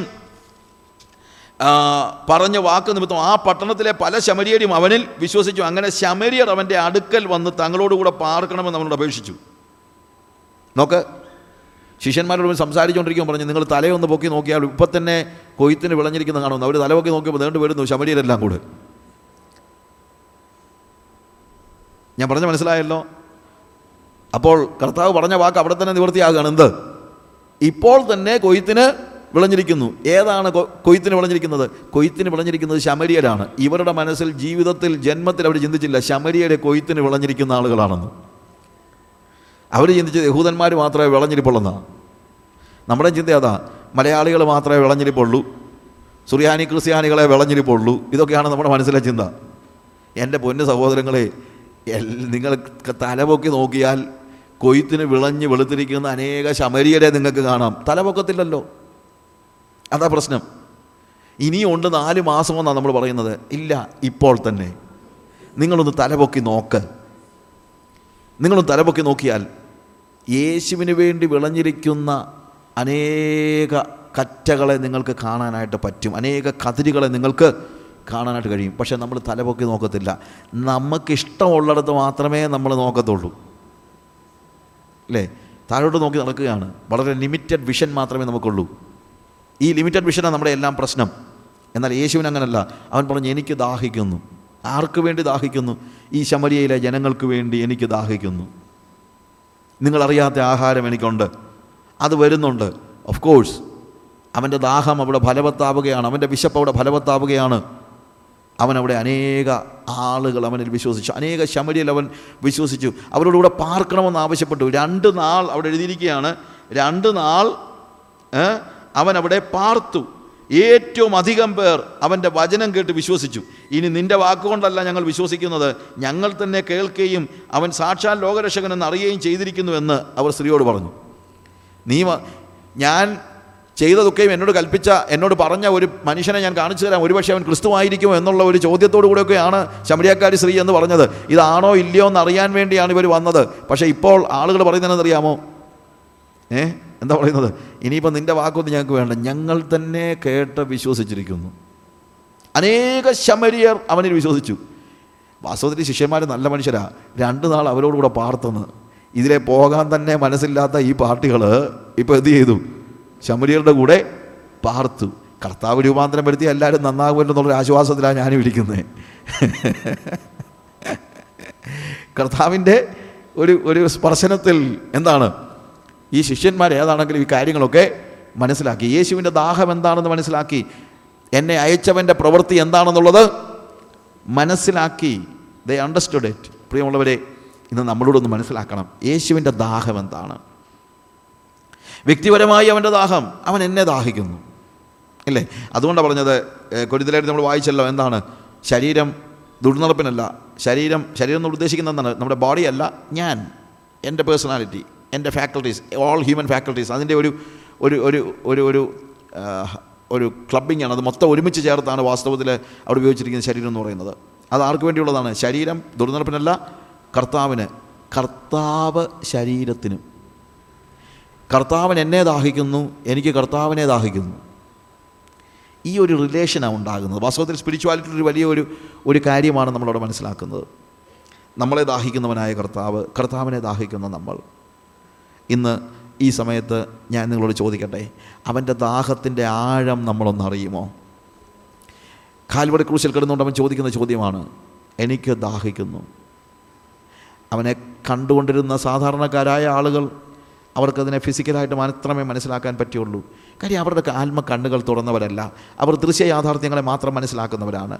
ആ ദൃശ്യ യാഥാർത്ഥ്യങ്ങളെ മനസ്സിലാക്കിക്കൊണ്ട് ആ മനുഷ്യരെന്ത് ചെയ്തു? ഒരു സ്പോങ് നിറയെ പുളിച്ച വീഞ്ഞെടുത്ത്, അല്ലെങ്കിൽ കയ്പ്പ് കലർ കലർത്തിയ വീഞ്ഞ്, ട്രക്ഡ് വൈനെടുത്ത് അവന് കുടിക്കാൻ കൊടുത്തു. അത് രുചി നോക്കിയാറേ അവനെ കുടിപ്പാൻ മനസ്സായില്ല. അവനത് ടേസ്റ്റ് ചെയ്ത് നോക്കി. യോഹന്നാന്റെ സുവിശേഷത്തിൽ അവനത് അവനത് ടേസ്റ്റ് ചെയ്തെന്ന് എഴുതിയിട്ടുണ്ട്. എന്നാൽ ആ ടേസ്റ്റ് ചെയ്തപ്പോൾ അവന് കുടിക്കാൻ മനസ്സായില്ല. മത്തായി എഴുതിയിരിക്കുകയാണ്, അതിന് മനസ്സായില്ല. എന്തുകൊണ്ട് മനസ്സായില്ല? മനസ്സ് അവൻ്റെ മനസ്സായില്ല. ഇറ്റ്സ് ബിക്കോസ് അവൻ ഹ്യൂമൻ വേയിൽ മാനുഷികമായി എല്ലാ വേദനകളുടെയും പാരമ്യതയിൽ തന്നെ അത് അനുഭവിക്കാൻ അവൻ തയ്യാറായി. അത് ലോകയാഥാർത്ഥ്യങ്ങൾ മാത്രം കാണുന്ന വ്യക്തികളാണ് അവൻ ദാഹിക്കുന്നു എന്ന് പറഞ്ഞപ്പോൾ ഭൗതിക യാഥാർത്ഥ്യമായി അതിനെ കണ്ടതുകൊണ്ടാണ് അവരെന്ത് ചെയ്തത്? വീഞ്ഞവന് കുടിക്കാൻ കൊടുത്തത്. പക്ഷേ ആത്മാവിൻ്റെ കണ്ണുകൾ തുറക്കുമ്പോൾ കാൽവറി ക്രൂശിൽ കിടന്ന് പിടയുന്ന യേശു ദാഹിക്കുന്നത് വീഞ്ഞിന് വേണ്ടി മാത്രമല്ല. പ്രത്യുത എന്തിനു വേണ്ടിയാണ്? എനിക്കും നിങ്ങൾക്കും വേണ്ടിയാണ്, നമുക്ക് ഓരോരുത്തർക്കും വേണ്ടിയാണ്. നമ്മളെയാണ് അവന് ദാഹിക്കുന്നത്. ഇന്നും അവൻ അതുതന്നെയാണ് ദാഹിക്കുന്നത്. ഇന്നും യേശുവിന് ദാഹിക്കുന്നുണ്ട്, ഇന്നും യേശുവിന് ദാഹിക്കുന്നുണ്ട്. പക്ഷെ ഒറ്റ ചോദ്യമേ ഉള്ളൂ, അവൻ്റെ ദാഹം തീർക്കാൻ നമ്മളെന്താ കൊണ്ട കൊടുക്കുന്നത്? That's a biggest question. അവൻ്റെ ദാഹം തീർക്കാൻ നമ്മൾ എന്താണ് കൊണ്ട കൊടുക്കുന്നത്? യഥാർത്ഥത്തിൽ അവൻ ദാഹിക്കുന്നത് നമുക്ക് വേണ്ടിയാണ്. അവൻ്റെ ദാഹം തീർക്കാൻ അവൻ നമ്മളെ ദാഹിക്കുന്നു. നമ്മളെ അവന് കുടിക്കാൻ കൊടുക്കുമോ? അതാണ് പ്രധാനപ്പെട്ട ചോദ്യം. നമ്മളെ അവന് കുടിക്കാൻ കൊടുക്കുമോ? ശരീരം കർത്താവിനുള്ളത്, കർത്താവ് ശരീരത്തിനും, നമ്മൾ അവനും അവൻ നമുക്കും. എൻ്റെ വലിയ മോഹം അവനെ അവനോടാണ്, അവൻ്റെ വലിയ മോഹം എന്നോടാണ്. ഇന്ന് പകൽ നമ്മൾ പഠിക്കേണ്ട ഒരു വലിയ പാഠമാണ്. എന്ന് തന്നെയല്ല, നമ്മൾ മാത്രമല്ല, നമ്മളെ കുടിച്ചാൽ തീരുന്നതല്ല അവൻ്റെ ദാഹം. ഈ ഭൂമിയിലെ സകല മനുഷ്യരെയും അവനാണ് സൃഷ്ടിച്ചത്. എനിക്ക് വേണ്ടി മാത്രമല്ലല്ലോ അവൻ മരിച്ചത്, ആണോ? എനിക്ക് വേണ്ടി മാത്രമല്ല, നിങ്ങൾക്ക് വേണ്ടി മാത്രമല്ല, ഇന്ന് സഭയ്ക്കുള്ളിൽ സഭയ്ക്കുള്ളിലേക്ക് കയറി വരുന്ന ചർച്ച് ഗോവേഴ്സിന് വേണ്ടി മാത്രമല്ല അവൻ മരിച്ചത്. അവൻ മരിച്ചത് ഈ അഞ്ച് ഭൂഖണ്ഡങ്ങളിലുമുള്ള സകല മനുഷ്യർക്കും വേണ്ടിയാണ്. അതുകൊണ്ട് അവൻ്റെ ദാഹം പൂർണ്ണമായും തീർക്കാൻ നമുക്ക് കഴിയണമെങ്കിൽ എന്ത് ചെയ്തേ പറ്റുള്ളൂ? അവരെയൊക്കെ നമ്മൾ അവൻ്റെ മുമ്പിൽ കൊണ്ട് കൊടുത്തേലേ പറ്റുള്ളൂ. ഇന്ത്യക്കാരായ ആളുകൾ, ചൈനക്കാരായ ആളുകൾ, ഇന്ത്യയിൽ തന്നെയുള്ള എത്രയോ ആളുകൾ. ഞാൻ വാസ്തവത്തിൽ ഈ ദൈവത്തിൻ്റെ ഈ ജ്ഞാനത്തെക്കുറിച്ച് നമുക്ക് പറഞ്ഞാൽ മനസ്സിലാകാത്ത ഒരു വലിയ ജ്ഞാനമാണ് ശരിക്കും. ഈ അർബനൈസേഷനും മറ്റും പറയുമ്പോഴത്തേക്ക് എനിക്ക് വാസ്തവത്തിൽ എനിക്ക് പട്ടണം ഇഷ്ടമുള്ള ആളല്ല. പട്ടണം എന്ന് പറയുന്നത് എനിക്ക് ഒട്ടും ഇഷ്ടമില്ല. എനിക്കും ഇല്ല, എൻ്റെ ഭാര്യയ്ക്കും ഇല്ല, എൻ്റെ മക്കൾക്കും ഇല്ല. അവർക്കെല്ലാം ഗ്രാമം മതി. ഗ്രാമത്തോട് ഭയങ്കര ആഭിമുഖ്യം, എനിക്ക് ഭയങ്കര ആഭിമുഖ്യമാണ്. ഞാൻ ചിലപ്പം പറയാറുണ്ട്, ഒരു പഴയ ഒരു ഫ്രേസ്, ഇംഗ്ലീഷിലൊരു ഫ്രേസ് പറയാറുണ്ട്, God created villages and man made cities എന്ന്. ദൈവം ഗ്രാമങ്ങളെ സൃഷ്ടിച്ചു, മനുഷ്യൻ പട്ടണങ്ങളെ ഉണ്ടാക്കി. അർബനൈസേഷൻ ഇന്നത്തെ വലിയ ഒരു ഒരു ഒരു പരിധി വരെ പറഞ്ഞു കഴിഞ്ഞാൽ അർബനൈസേഷൻ വലിയൊരു പ്രശ്നമാണ്, വലിയൊരു പ്രശ്നമാണ്. പക്ഷേ അർബനൈസേഷൻ്റെ വലിയ ഒരു ഗുണമുണ്ട്, എന്താണെന്നറിയാമോ? അതുകൊണ്ടാണ് നിങ്ങൾക്കിപ്പം ബീഹാറിയെയും ഒറീസക്കാരനെയും ആന്ധ്രാക്കാരനെയും ഒക്കെ നിങ്ങളുടെ ഗ്രാമത്തിലും പട്ടണത്തിലും കിട്ടുന്നത്. ഞാൻ പറഞ്ഞ് മനസ്സിലാക്കണം. നേരത്തെ ഒരു ബീഹാറിയെ കാണണമെങ്കിൽ നിങ്ങൾ പാറ്റ്നയിൽ ചെല്ലണമായിരുന്നു. പക്ഷേ ഇപ്പോൾ ബീഹാറിയെ കാണണമെങ്കിൽ പാറ്റ്നയിൽ പോകണ്ട. എവിടെയാണ്? എറണാകുളത്തും കോഴിക്കോട്ടും, ഒരുപക്ഷെ നിങ്ങളുടെ ഗ്രാമത്തിൽ വരെ പണിയെടുക്കാൻ വരുന്നവൻ ഇപ്പോൾ ബീഹാറിയാണ്. എന്തിനാ കർത്താവ് കൊണ്ട് തന്നെന്നറിയാമോ? അതാ ഞാൻ പറഞ്ഞത്, കർത്താവിൻ്റെ ജ്ഞാനത്തിൻ്റെ വലിപ്പം ഞാൻ മനസ്സിലാക്കുന്നത്. എന്തിനാണ് കൊണ്ട് തന്നത്? നിങ്ങൾക്ക് പണി കിട്ടാൻ വേണ്ടി, നിങ്ങൾക്ക് പണിക്കാരെ കിട്ടാൻ വേണ്ടി മാത്രമാണ് നിങ്ങൾ ചിന്തിക്കരുത്. ഇവരെയൊക്കെ യേശുവിന് ദാഹിക്കുന്നു. ഈ ബീഹാറിക്ക് വേണ്ടിയൊക്കെയാണ് യേശു ദാഹിച്ചത്. ഈ ഒറീസക്കാരന് വേണ്ടിയാണ് യേശു ദാഹിച്ചത്. അവൻ ദാഹിക്കുന്ന ആളുകളെയൊക്കെ അവൻ എന്ത് ചെയ്യുകയാണ്? നിങ്ങളുടെ അടുത്ത് കൊണ്ടുവന്നിരിക്കുക. എന്തിനാ? എന്നിട്ട് കർത്താവ് പറയുക, എനിക്ക് ദാഹിക്കുന്നെന്ന്. അവനത് പറയുമ്പോൾ നമ്മൾ എന്താ ചെയ്യേണ്ടത്? ഇവരെ അവന് കൊടുക്കാനായിട്ട് നമുക്ക് കഴിയണം. ഈ അർബനൈസേഷൻ്റെ ഗുണം ഞാനതാ കാണുന്നത്. ഏക ഗുണം, വേറെ ഒന്നും ഞാൻ കാണുന്നില്ല. ഏക ഗുണം ലോകത്തിൻ്റെ വിവിധ സ്ഥലങ്ങളിൽ, എല്ലാ സ്ഥലങ്ങളിലും അർബനൈസേഷൻ വലിയൊരു പ്രോബ്ലമായിട്ടാണ് ഗവൺമെൻറ് എല്ലാം കാണുന്നത്. പക്ഷേ ആത്മീയ തലത്തിൽ കർത്താവ് ചെയ്ത ഒരു വലിയ കാര്യമാണ്. യേശുവിൻ്റെ വരവിന് വേണ്ടി യേശുവിൻ്റെ വരവിന് വേണ്ടി ദൈവം ചരിത്രത്തെ മുഴുവൻ മാറ്റിമറിച്ചിട്ടുണ്ട്. യേശുവിൻ്റെ വരവ് കാലസമ്പൂർണതയിൽ നടക്കേണ്ടതിന് വേണ്ടി ചരിത്രത്തെ മുഴുവൻ ദൈവം മാറ്റിമറിച്ചിട്ടുണ്ട്. റോമൻ ഭരണവും എന്താണ് ഗ്രീക്ക് ഇൻവേഷനും എല്ലാം വാസ്തവത്തിൽ സുവിശേഷത്തിൻ്റെ വ്യാപനത്തിന് കഴിയുന്ന രീതിയിൽ. കാരണം ഒന്നാം നൂറ്റാണ്ടിൽ സുവിശേഷീകരണം ഇത്രയും ശക്തമായതിൻ്റെ ഒരു പ്രധാന കാരണം ഗ്രീക്ക് ഭാഷ എല്ലാവരും സംസാരിക്കുന്നതുകൊണ്ടാണ്. ഗ്രീക്ക് ഭാഷ സംസാരിക്കാൻ കാരണം എന്താണെന്ന് ചോദിച്ചു കഴിഞ്ഞാൽ അലക്സാണ്ടർ എന്ന് പറയുന്ന ഒരു മനുഷ്യനാണ്. വൺ വേൾഡ് എന്ന് പറയുന്ന ഏക ലോക ധാരണ ഉണ്ടായിരുന്നതുകൊണ്ട് ലോകം മുഴുവൻ ഗ്രീക്ക് സംസ്കാരവും ഭാഷയും വ്യാപിപ്പിക്കുവാനാണ് അലക്സാണ്ടർ പരിശ്രമിച്ചത്. അത് സുവിശേഷത്തിന് ഗുണമായി. ഇതുപോലെ ഈ അർബനൈസേഷൻ വാസ്തവത്തിൽ എന്ത് സംഭവിക്കുകയാണ്? സുവിശേഷത്തിന് ഗുണമായിരിക്കുകയാണ്. സുവിശേഷത്തിന് നമ്മുടെ കുഞ്ഞുങ്ങളൊക്കെ ഇന്നിപ്പോൾ അവർക്ക് ലാംഗ്വേജ് ഉണ്ട്, അവർക്ക് മറ്റ് രാജ്യങ്ങളിലേക്കൊക്കെ പോകാൻ കഴിയും, അവർ നന്നായിട്ട് പഠിച്ചവരാണ്. അങ്ങനെ പഠിച്ചതൊക്കെ നമ്മൾ ചിന്തിക്കുന്നത് അറിയാം. ഇതാണ് നമ്മുടെ പ്രശ്നം. നമ്മൾ ചിന്തിക്കുന്നത് എൻ്റെ കൊച്ചിന് ഇംഗ്ലീഷ് അറിയാവുന്നത് കൊണ്ട് അവനെവിടെ പോയാലും രക്ഷപ്പെടുമെന്നാണ്. ഇംഗ്ലീഷ് അറിയാവുന്നത് കൊണ്ട് രക്ഷപ്പെടത്തില്ല, അത് വേറെ കാര്യം. പക്ഷേ എന്നാലും ആ ലാംഗ്വേജ് എൻ്റെ കുടുംബത്തിന് പ്രയോജനമായിട്ടാണ് നമ്മൾ ചിന്തിക്കുന്നത്. പക്ഷേ ഞാൻ ചോദിച്ചോട്ടെ, എന്തുകൊണ്ടാണ് നിങ്ങളുടെ കുഞ്ഞിന് അങ്ങനെ ഒരു വിദ്യാഭ്യാസം കർത്താവ് കൊടുത്തത്? എന്തുകൊണ്ട്? പല രാജ്യങ്ങളിലേക്ക് പോകാൻ ദൈവം, പല നാടുകളിലേക്ക് പോകാൻ ദൈവം അവൻ അവസരം കൊടുത്ത് എന്തിനാണെന്നറിയാമോ? അവിടെയൊക്കെ യേശുവിന് ദാഹിക്കുന്ന ആളുകളുള്ളത് കൊണ്ടാണ്. ഞാൻ കേരള ബന്ധുക്കോസ് ചരിത്രം എന്ന എൻ്റെ പുസ്തകം ഇവിടെ ഉണ്ട്. അതിനകത്ത് ഞാൻ ഒത്തിരി സ്റ്റോറീസ്, ചരിത്രത്തിലെ ചരിത്രം നടന്ന കാര്യങ്ങൾ, അതിലൊരു ചരിത്രം ഞാനിവിടെ പറയുകയാണ്. സമയത്തിൻ്റെ പരിമിതിയിൽ നിന്നുകൊണ്ട് തന്നെ ഞാൻ പറയുകയാണ്. എനിക്കത് ഭയങ്കരമായിട്ട് എന്നെ സ്വാധീനിച്ചൊരു കാര്യമായതുകൊണ്ടാണ്. നിങ്ങൾ പലർക്കും അറിയാമല്ലോ, P M Philip Appachan, pastor P M Philip, I P സിയിലെ പാസ്റ്റർ പി എം ഫിലിപ്പ്. അദ്ദേഹത്തിൻ്റെ പിതാവ് കർഷകനായ ഒരു വ്യക്തിയായിരുന്നു. പണ്ടത്തെ കർഷകരായ ആളുകൾക്കൊക്കെ എല്ലാവർക്കും ഫീസ് കൊടുത്തൊക്കെ, പണ്ട് ഫീസ് കൊടുത്തൊക്കെയാണല്ലോ പഠിപ്പിക്കുന്നത്. അതുകൊണ്ട് എല്ലാവർക്കും ഫീസ് കൊടുത്ത് പഠിപ്പിക്കാൻ കഴിയുമായിരുന്നില്ല. അതുകൊണ്ട് അദ്ദേഹം ജന്മിയായിരുന്നു, പക്ഷേ എന്നാലും അക്കാലത്തെ ജന്മിമാരുടെ ജന്മിമാർക്ക് പോലും ഫീസ് കൊടുത്ത് പഠിപ്പിക്കാൻ വേണ്ടത്ര സാമ്പത്തിക, അവർക്ക് ഇഷ്ടംപോലെ വസ്തുവും കാര്യങ്ങളൊക്കെ ഉണ്ടായിരുന്നു. അതിനകത്ത് അദ്ദേഹത്തിൻ്റെ മക്കളിൽ പാസ്റ്റർ പി എം ഫിലിപ്പിനെ മാത്രം പിതാവ് ഇംഗ്ലീഷ് മീഡിയത്തിൽ പഠിപ്പിച്ചു. ബാക്കിയുള്ളവരെയൊക്കെ മലയാളം മീഡിയത്തിൽ പഠിപ്പിച്ചു. പി എം ഫിലിപ്പിനെ ഇംഗ്ലീഷ് മീഡിയത്തിൽ പഠിപ്പിച്ചു. അദ്ദേഹത്തിന് പതിനാല് പതിനഞ്ച് വയസ്സുള്ളപ്പോൾ ദൈവം അദ്ദേഹത്തെ സുവിശേഷ വേലയ്ക്ക് വേണ്ടി വിളിച്ചു. പി എം ഫിലിപ്പ് അപ്പച്ചൻ അന്ന് പി എം ഫിലിപ്പ് അന്നത്തെ ചെറുപ്പ പതിനഞ്ച് വയസ്സുള്ള ടീനേജ് ബോയ് ആകെപ്പാടെ വിഷമിച്ചു. കർത്താവ് സുവിശേഷ വേലയ്ക്ക് വേണ്ടി വിളിച്ചു, പക്ഷെ പോകാൻ പറ്റുമോ? കാരണം അപ്പൻ ഒരാളെ മാത്രമേ ഇംഗ്ലീഷ് മീഡിയത്തിൽ പഠിപ്പിച്ചിട്ടുള്ളൂ. അപ്പോൾ അപ്പൻ്റെ മനസ്സിലെ ചിന്ത എന്തായിരുന്നിരിക്കണം? ഇവൻ നല്ല വിദ്യാഭ്യാസം കിട്ടി നല്ല ജോലി വാങ്ങിച്ചിട്ട് വേണം വീടിൻ്റെ ഉദ്ധാരണം നടക്കാനായിട്ട്. ഇദ്ദേഹം ഒത്തിരി പ്രയാസപ്പെട്ടു. അദ്ദേഹം തന്നെ പറഞ്ഞ സ്റ്റോറിയാണ്, അദ്ദേഹം തന്നെ പറഞ്ഞ കാര്യമാണ്. ഞാനത് പെന്തക്കോസ്ത് ചരിത്രത്തിൽ എഴുതിയിട്ടുണ്ട്. ഇദ്ദേഹം ഒത്തിരി പ്രയാസപ്പെട്ടു. ഈ ഈ യുവാവ് ഒത്തിരി പ്രയാസപ്പെട്ടു. എങ്ങനെ ഇതൊന്ന് കൺവേ ചെയ്യും? പിതാവിനോട് എങ്ങനെ ഒന്ന് ചെന്ന് പറയും?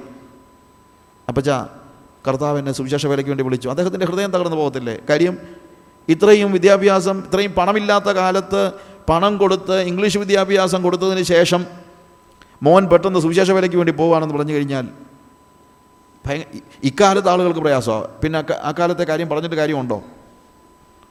അങ്ങനെ വിഷമിച്ച് വിഷമിച്ച് ഒരു ദിവസം വളരെ പ്രാർത്ഥിച്ച് ധൈര്യം പ്രാപിച്ച് അപ്പച്ചൻ്റെ അടുത്ത് ചെന്നിട്ട് പറഞ്ഞു, അപ്പച്ചാ എന്നോട് ക്ഷമിക്കണം, എനിക്കൊരു കാര്യം അറിയിക്കാനുണ്ട്.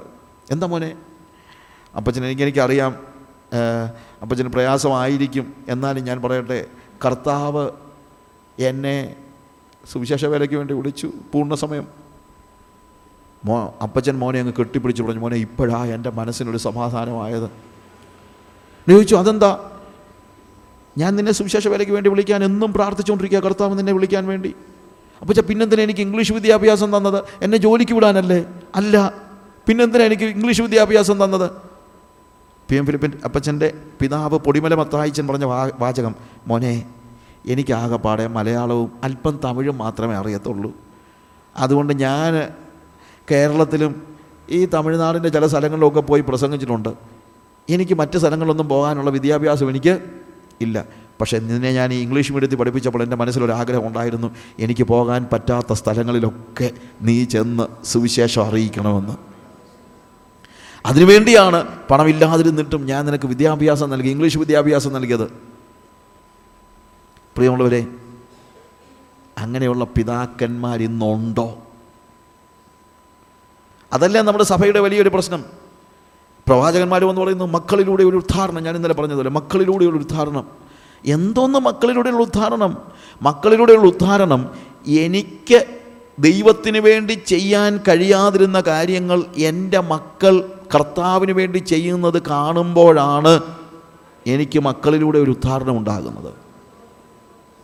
എനിക്ക് ചെയ്യാൻ കഴിയാതിരുന്ന കാര്യങ്ങൾ, എൻ്റെ പരിമിതമായ വിദ്യാഭ്യാസത്തിൻ്റെ സാഹചര്യത്തിൽ, എൻ്റെ പരിമിതമായ സാമ്പത്തിക പശ്ചാത്തലത്തിൽ, എൻ്റെ പരിമിതമായ യാത്രാ പശ്ചാത്തലത്തിൽ എൻ്റെ മക്കൾ ഞാൻ പോയിട്ടില്ലാത്ത സ്ഥലങ്ങളിൽ ചെന്ന് എനിക്ക് ചെയ്യാൻ കഴിയാതിരുന്നത് ചെയ്യുമ്പോഴാണ് മക്കളിലൂടെയുള്ള ഉദ്ധാരണം എന്ന് പറയുന്നത് യാഥാർത്ഥ്യമാകുന്നത്. കർത്താവിന് ദാഹിക്കുന്ന അനേകർ നിങ്ങളുടെ മക്കൾക്ക് വിദ്യാഭ്യാസം ലഭിച്ചിട്ടുണ്ടെങ്കിൽ പ്രൈസ് ദ ലോർഡ്. നിങ്ങളുടെ മക്കൾ മറ്റൊരു നാട്ടിൽ പോകുന്നുണ്ടോ? കുഞ്ഞുങ്ങളോട് പറയേണ്ട കാര്യമുണ്ട്, മക്കളെ ചെല്ലുന്ന സ്ഥലങ്ങളിലൊക്കെ കർത്താവിൻ്റെ ദാഹം തീർക്കണം.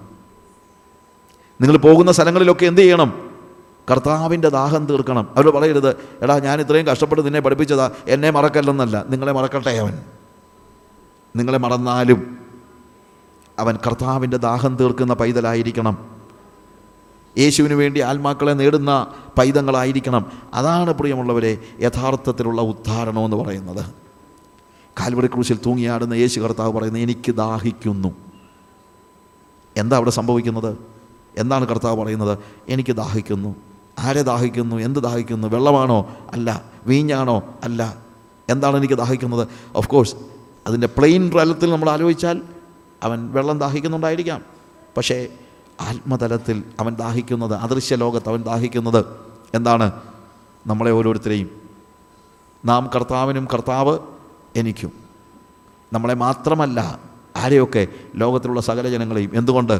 അവൻ മരിച്ചത് എനിക്ക് വേണ്ടിയോ നിങ്ങൾക്ക് വേണ്ടിയോ മാത്രമല്ല, ലോകത്തിലുള്ള സകല ജനങ്ങൾക്ക് വേണ്ടിയുമാണ്.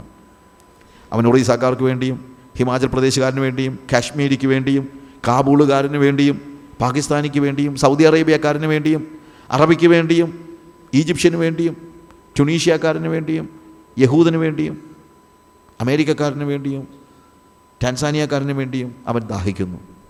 കാരണം അവൻ മരിച്ചത് അവർക്കെല്ലാവർക്കും വേണ്ടിയാണ്. അവൻ്റെ ദാഹം തീർക്കാൻ നമുക്ക് കഴിയുമോ? അതാണ് പ്രധാനപ്പെട്ട ചോദ്യം. അവൻ്റെ ദാഹം ആ ഒരു കാലഘട്ടത്തിലേക്ക് മാത്രമല്ല, കാൽവറി ക്രൂശിൽ അവൻ കിടക്കുമ്പോൾ മാത്രമല്ല, ഇന്നും യേശുവിന് ദാഹിക്കുന്നു.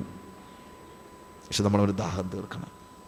നമ്മൾ ആറാമത്തെ തിരുമൊഴിയിലേക്ക് നമ്മളൊന്ന് പ്രവേശിച്ച് നിൽക്കുകയാണ്. നമുക്കറിയാം ഈ സെഷനിൽ അത് നമുക്ക് തീർക്കാനായിട്ടുള്ള സമയം കിട്ടത്തില്ല. എന്നാൽ നമ്മളൊന്ന് തുടങ്ങി വെക്കുകയാണ്. അവിടെ തുടങ്ങുന്ന ഒന്നാമത്തെ കാര്യം എന്താണ്? യോഹന്നാൻ്റെ സുവിശേഷം പത്തൊൻപതാം അധ്യായത്തിൻ്റെ മുപ്പതാമത്തെ വാക്യത്തിൽ യേശു പുളിച്ച വീഞ്ഞ് കുടിച്ച ശേഷം നിവൃത്തിയായി എന്ന് പറഞ്ഞു തല ചായിച്ച് ആത്മാവിനെ ഏൽപ്പിച്ചു കൊടുത്തു. It is finished. നിവൃത്തിയായി. സകലതും, ഇതാ സകലതും നിവൃത്തിയായി എന്നാണ് അവിടെ കാണുന്നത്. നിവൃത്തിയായി.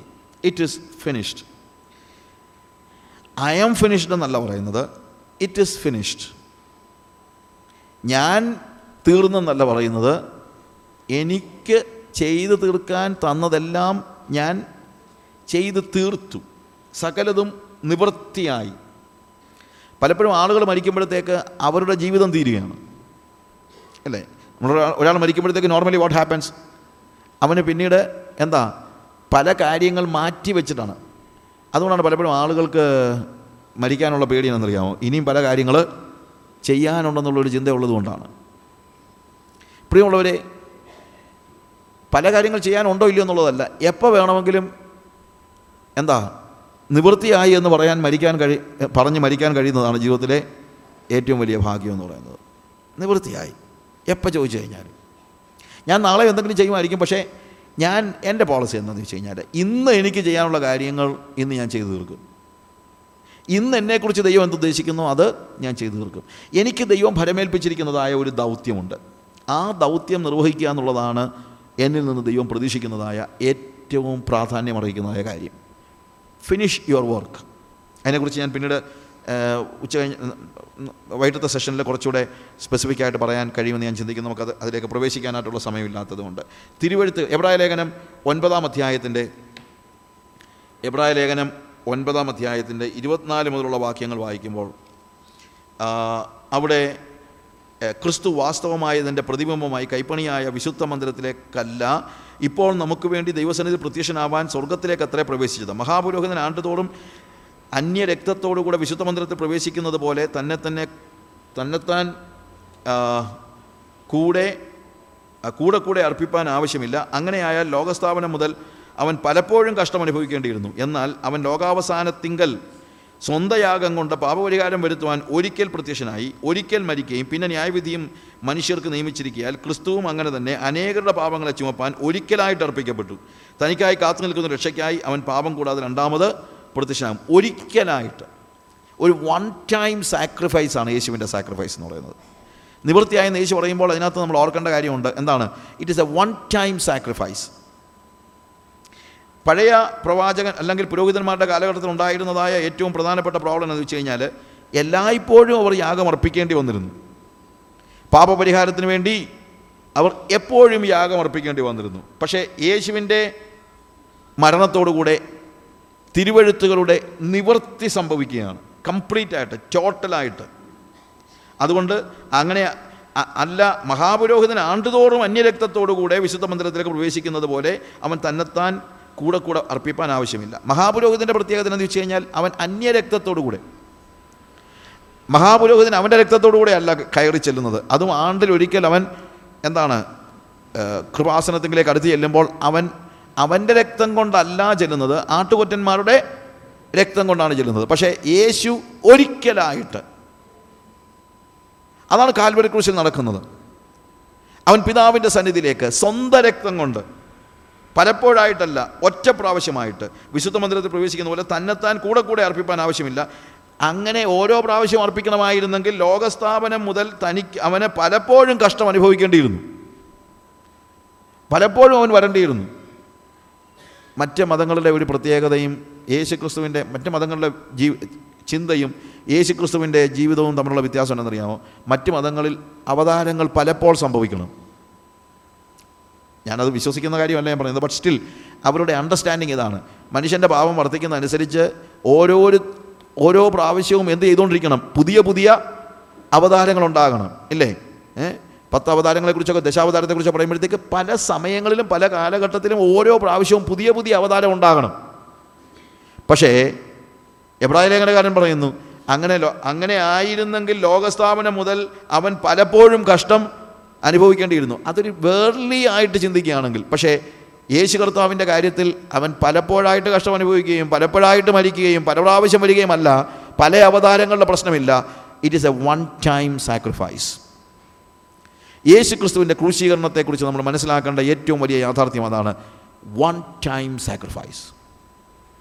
അതുകൊണ്ട് തന്നെയാണ് നമ്മൾ കൂടുതൽ അലേർട്ടായിരിക്കേണ്ടത്. കാര്യം നമ്മൾ ഇനിയും, അതുകൊണ്ട് എബ്രായ ലേഖനകാരൻ പറയുന്നത്, ഇനിയും നമ്മൾ അവൻ്റെ വിശുദ്ധ രക്തത്തെ നിഷേധിച്ച് അതിനെ മലിനമെന്നിടുകയാണെങ്കിൽ പാപങ്ങളുടെ പരിഹാരത്തിനായി വേറൊരു യാഗം അവശേഷിച്ചിട്ടില്ല. അപ്പോൾ ഇതിന് വൺ ടൈം സാക്രിഫൈസ് ആണെന്നുള്ളത് നമുക്ക് വലിയൊരു ആശ്വാസമാണ്. എന്നാൽ വൺ ടൈം സാക്രിഫൈസ് ആണെന്ന് ഉള്ളത് ഒരു വലിയ ഒരു എന്തുവാ മുന്നറിയിപ്പും കൂടെയാണ്. It is a one time sacrifice.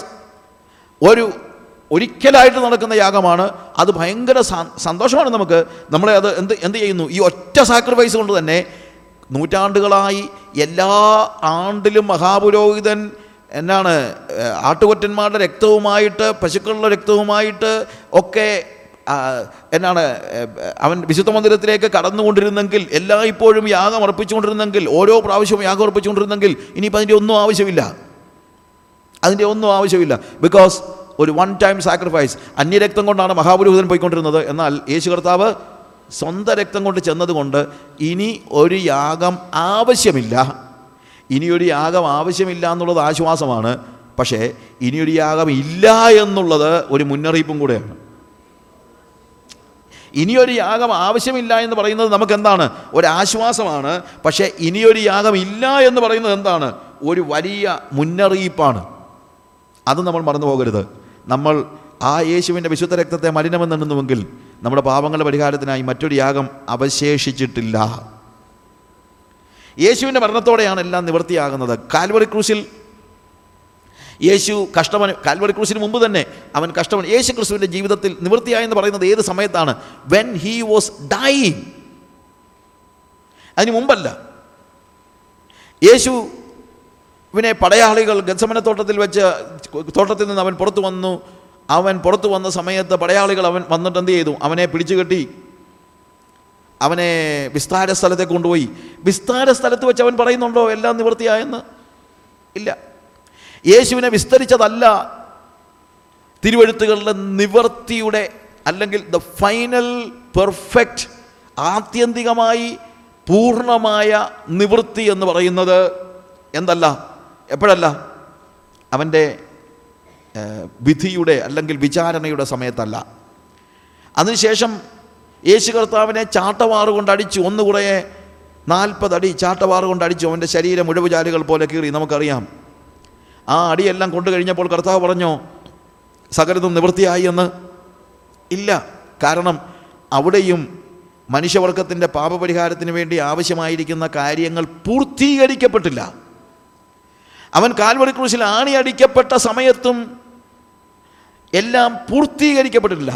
എന്നാൽ അവൻ്റെ ആത്മാവിനെ ദൈവസന്നിധിയിൽ ഭരമേൽപ്പിക്കുന്നതിന് മുമ്പ്, അതിന് തൊട്ട് മുമ്പ് അവൻ പറയുകയാണെന്ത്? ഇതാ സകലതും നിവൃത്തിയായി. എന്താണ് അതിൻ്റെ അർത്ഥം?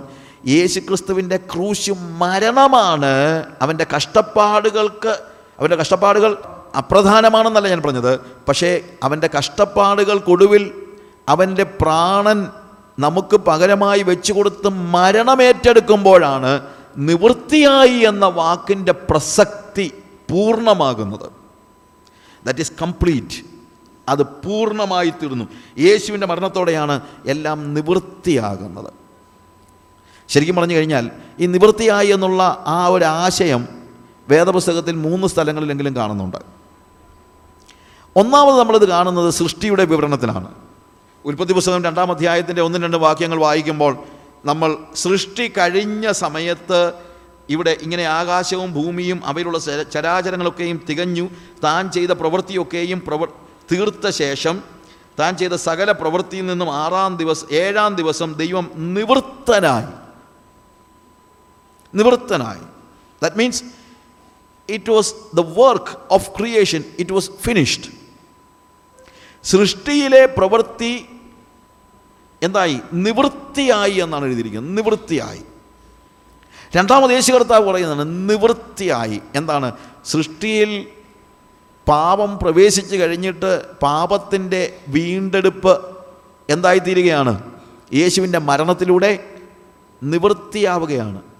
ഉൽപ്പത്തി പുസ്തകം രണ്ടാം അധ്യായത്തിൽ സൃഷ്ടിയുടെ നിവൃത്തിയാണ് കാണുന്നതെങ്കിൽ കാൽവറി ക്രൂശിൽ നമ്മൾ കാണുന്നത് വീണ്ടെടുപ്പിൻ്റെ നിവൃത്തിയാണ്. ഞാൻ പറഞ്ഞു മനസ്സിലായല്ലോ. സൃഷ്ടിയിൽ നമ്മൾ കാണുന്നത് എന്താണ്? ഉൽപ്പത്തി പുസ്തകത്തിൽ നമ്മൾ കാണുന്നു സൃഷ്ടിയുടെ നിവൃത്തിയാണ്, പൂർത്തീകരണമാണ്. ആറ് ദിവസം കൊണ്ട് ദൈവമെല്ലാം പൂർത്തീകരിച്ചു. ഏഴാം ദിവസം ദൈവം സ്വസ്ഥനായിരുന്നു. എന്നാൽ കാൽവറി ക്രൂശിൽ നമ്മൾ കാണുന്നത് വീണ്ടെടുപ്പിൻ്റെ നിവൃത്തിയാണ്. പിന്നീട് നമ്മൾ വെളിപ്പാട് പുസ്തകം ഇരുപത്തൊന്നാം അധ്യായത്തിൽ ഇതാ ഞാൻ പുതിയ ആകാശവും പുതിയ ഭൂമിയും, ഏ യോഹന്നാൻ അവൻ്റെ ദർശനത്തിൻ്റെ വെളിപ്പാടിൻ്റെ ഏറ്റവും ഒടുവിലായിട്ട് അവൻ കാണുന്ന കാഴ്ച എന്നാണ് പുതിയ ആകാശവും പുതിയ ഭൂമിയും കണ്ടു. ബാക്കിയുള്ളതെല്ലാം ഇല്ലാതെയായെന്നാണ് പറയുന്നത്. ഞാൻ പുതിയ ആകാശവും പുതിയ ഭൂമിയും കണ്ടു, ഒന്നാമത്തെ ആകാശവും ഒന്നാമത്തെ ഭൂമിയും ഒഴിഞ്ഞുപോയി, സമുദ്രവും ഇനി ഇല്ല. ഒരു പുതിയ ആകാശവും പുതിയ ഭൂമിയും, അതാണ് അടുത്ത നിവൃത്തി, വരാൻ പോകുന്ന നിവൃത്തി എന്ന് പറയുന്നത്. സൃഷ്ടിയുടെ നിവൃത്തിക്ക് ശേഷം ദൈവം വിശ്രമിച്ചു, അല്ലെങ്കിൽ അവൻ സ്വസ്ഥനായി. സ്വസ്ഥനായി എന്ന് പറഞ്ഞു കഴിഞ്ഞാൽ കിടന്ന് ഉറങ്ങിയെന്നല്ല അർത്ഥം. അതൊരു ഭയങ്കര സെലിബ്രേഷനെ കുറിച്ചാണ് പറയുന്നത്. സ്വസ്ഥത എന്ന് പറഞ്ഞു കഴിഞ്ഞാൽ, അല്ലെങ്കിൽ ശബത്തെന്ന് പറഞ്ഞു കഴിഞ്ഞാൽ, ശബത്തെന്ന് പറഞ്ഞാൽ പണിയെടുക്കാതിരിക്കുക എന്നാണ് യഹൂദന്മാർ മനസ്സിലാക്കിയിരുന്നത്. പക്ഷേ ശബത്തെന്ന് പറഞ്ഞാൽ പണിയെടുക്കാതിരിക്കുക എന്നല്ല ദൈവം മനസ്സിലാക്കിയിരുന്നത്. ഏഴാം ദിവസം ദൈവം നിങ്ങളാരും ചിന്തിക്കരുത് കർത്താവ് ആകെപ്പാടെ ക്ഷീണിച്ച് കിടന്ന് ഉറങ്ങിയെന്ന്, ആറ് ദിവസം പണിയെടുത്തേച്ച് അല്ല. ഏഴാമത്തെ ദിവസം മനുഷ്യനാണല്ലോ ആറാമത്തെ ദിവസം അവസാനം സൃഷ്ടിക്കപ്പെടുന്നത്. മനുഷ്യ സൃഷ്ടിയാണ് അവസാനത്തെ സൃഷ്ടി. ആറാമത്തെ ദിവസം തന്നെയാണ് മൃഗങ്ങളെ സൃഷ്ടിക്കുന്നത്. ആ മനുഷ്യനെ സൃഷ്ടിച്ചു കഴിഞ്ഞിട്ട് പിറ്റേ ദിവസമാണ് ഏഴാമത്തെ ദിവസം, അതാണ് ശബത്ത് ദിവസം. ദൈവം തൻ്റെ സൃഷ്ടിയുടെ ഏഴാമത്തെ ദിവസം മനുഷ്യൻ്റെ ഒന്നാമത്തെ ദിവസമാണ്. ദൈവം എന്ത് ചെയ്തു? നിങ്ങൾ ചിന്തിക്കുന്നുണ്ടോ അന്ന് മനുഷ്യനെന്തോ ചെയ്യായിരുന്നു? It is quite natural. ദൈവം തൻ്റെ സൃഷ്ടിയിൽ മകുടമായ തൻ്റെ മകനാക്കി ദൈവം നിയമിച്ച ആദാമിൻ്റെ കൈക്ക് പിടിച്ചുകൊണ്ട് സൃഷ്ടിയെല്ലാം കൊണ്ട് കാണിച്ചു. ഒരു വലിയ സെലിബ്രേഷനാണ്, ഒരു ആഘോഷം. പിതാവായ ദൈവവും മകനായ ആദമും ഒരുമിച്ച് ഒരാഘോഷം. അതാണ് വാസ്തവത്തിൽ ശബത്ത് എന്ന് പറയുന്നത്. ശബത്ത് എന്ന് പറയുന്നത് ഒരു ആഘോഷമാണ്, ഒരു ഉത്സവമാണ്. ലേവ്യ പുസ്തകം ഇരുപത്തിമൂന്നാം അധ്യായത്തിൽ ശബത്തിനെക്കുറിച്ച് പറയുന്നത് യഹോവയുടെ ഉത്സവങ്ങളുടെ കൂട്ടത്തിലാണ്. It is a celebration, a celebration. പക്ഷേ ഈ സെലിബ്രേഷൻ പിന്നീട് പൂർണ്ണമായ തോതിൽ യേശുക്രിസ്തുവിൻ്റെ മരണം വരെയും നടന്നില്ല. ഈ സെലിബ്രേഷൻ പാപത്തോടുകൂടെ എന്താണ് നഷ്ടമായി, ശബത്ത് അനുഭവം. പിന്നെ ബാക്കിയുള്ളതൊക്കെ ഒരു നിഴൽ മാത്രമായിരുന്നു, ഒരു നിഴൽ. സകലതും വരുവാനുള്ളതിൻ്റെ നിഴലായിരുന്നു. വീണ്ടും അതിൻ്റെ പൊരുളായി വരുന്നത് വീണ്ടെടുപ്പ് എന്ന ആ പ്രക്രിയയിലൂടെയാണ് വീണ്ടും ഈ ശബത്തനുഭവം നമുക്ക് വേണ്ടി ദൈവം ഒരുക്കിയിരിക്കുന്നത്. അത് നടന്നത് എപ്പോഴാണെന്നറിയാമോ? When Jesus died on a cross. യേശു കർത്താവ് ക്രൂശിൽ മരിച്ചപ്പോൾ. അതുകൊണ്ടാണ് നിവൃത്തിയായി എന്ന് പറയുന്നത് സൃഷ്ടിയുടെ സമയത്തും നിവൃത്തിയായി എന്ന് പറയുന്നത് വീണ്ടെടുപ്പിൻ്റെ നേരത്തുമാണ്. എന്നാൽ ഈ ശബത്തനുഭവത്തിൻ്റെ പൂർത്തീകരണം ഉണ്ടാകുന്നത് എപ്പോഴാണെന്ന് ചോദിച്ചാൽ നമുക്ക് വേണ്ടി ഒരുങ്ങിയിരിക്കുന്ന പുതിയ ആകാശവും പുതിയ ഭൂമിയും ആ ലോകത്തിലാണ്. അതുകൊണ്ടാണ് ഞാൻ പറഞ്ഞത് ഇറ്റ് ഇസ് ഫിനിഷ്ഡ് എന്ന് കർത്താവ് പറയുമ്പോൾ ആദ്യം അവൻ സൃഷ്ടി പൂർത്തിയാക്കി, രണ്ടാമത് അവൻ വീണ്ടെടുപ്പ് പൂർത്തിയാക്കി, മൂന്നാമത് ദൈവത്തോടു കൂടെ സഹവസിക്കുന്ന ശബത്തനുഭവത്തിൻ്റെ പൂർത്തീകരണം. ഇതെല്ലാം നമുക്ക് വേണ്ടി ദൈവം ഒരുക്കിയിരിക്കുന്നതാണ്. God has created us, He has redeemed us, and we are yet to be transformed into His own image. അവസാനം നമുക്ക് വേണ്ടി ഒരുക്കിയിരിക്കുന്ന ആ പുതിയ ആകാശത്തിലും പുതിയ ഭൂമിയിലും നമ്മുടെ ജീവിതത്തിൻ്റെ ആ ദൈവികതയിൽ നമ്മൾ പൂർത്തീകരണത്തിലേക്ക്, തേജസ്സിൻ്റെ പൂർത്തീകരണത്തിലേക്ക് നമ്മൾ പ്രവേശിക്കുന്ന ഒരനുഭവം നിവൃത്തിയായി. ഇന്ന് ഈ സമയത്തിൻ്റെ വാക്കുകളെ അവസാനിപ്പിക്കും. നമ്മുടെ ആറാമത്തെ തിരുമൊഴിയിലേക്ക് നമ്മൾ കയറി നിൽക്കുകയാണ്. അതിൻ്റെ ബാക്കി ഭാഗങ്ങൾ നമുക്ക് പഠിക്കാനുണ്ട്. അഞ്ചാമത്തെ ഭാഗ ഭാഗത്ത് നമ്മൾ വിളിച്ച് യേശു നമുക്ക് വേണ്ടി ദാഹിക്കുന്നു. നമുക്ക് വേണ്ടി മാത്രമല്ല, ആർക്ക് വേണ്ടി ദാഹിക്കുന്നു? ലോകത്തിലുള്ള സകല മനുഷ്യർക്ക് വേണ്ടി. കാര്യം അവർക്കെല്ലാവർക്കും വേണ്ടിയാണ് യേശു മരിച്ചത്. നമുക്ക് നമ്മുടെ കണ്ണുകളെ അടയ്ക്കാം ഒരു നിമിഷം. ഹല്ലേലൂയ.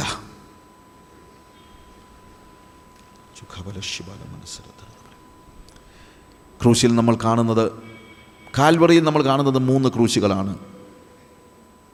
യേശുവിൻ്റെ ക്രൂശ്, അനുതപിച്ച കള്ളൻ്റെ ക്രൂശ്, അനുതപിക്കാത്ത കള്ളൻ്റെ ക്രൂശ്. യേശുവിൻ്റെ ക്രൂശ്, അവൻ നമുക്ക് പകരം മരിച്ചു. He died for us.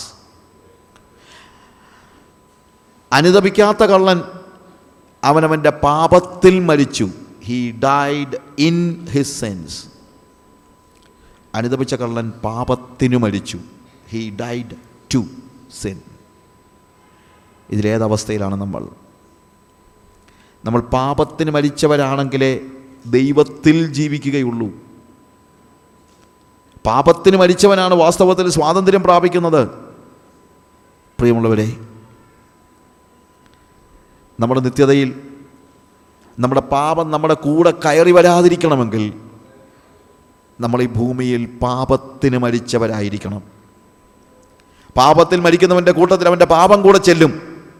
അവന് സ്വാതന്ത്ര്യമില്ല, അവൻ നിത്യനരകത്തിലേക്ക് പോകുന്നു. എന്നാൽ പാപത്തിന് മരിച്ചവനെ ദൈവസന്നിധിയിലേക്ക് ചെല്ലുമ്പോൾ അവനെ പിടിച്ചുകൊണ്ട് പോകാൻ അവൻ്റെ പാപം അവനെ അനുഗമിക്കുന്നില്ല.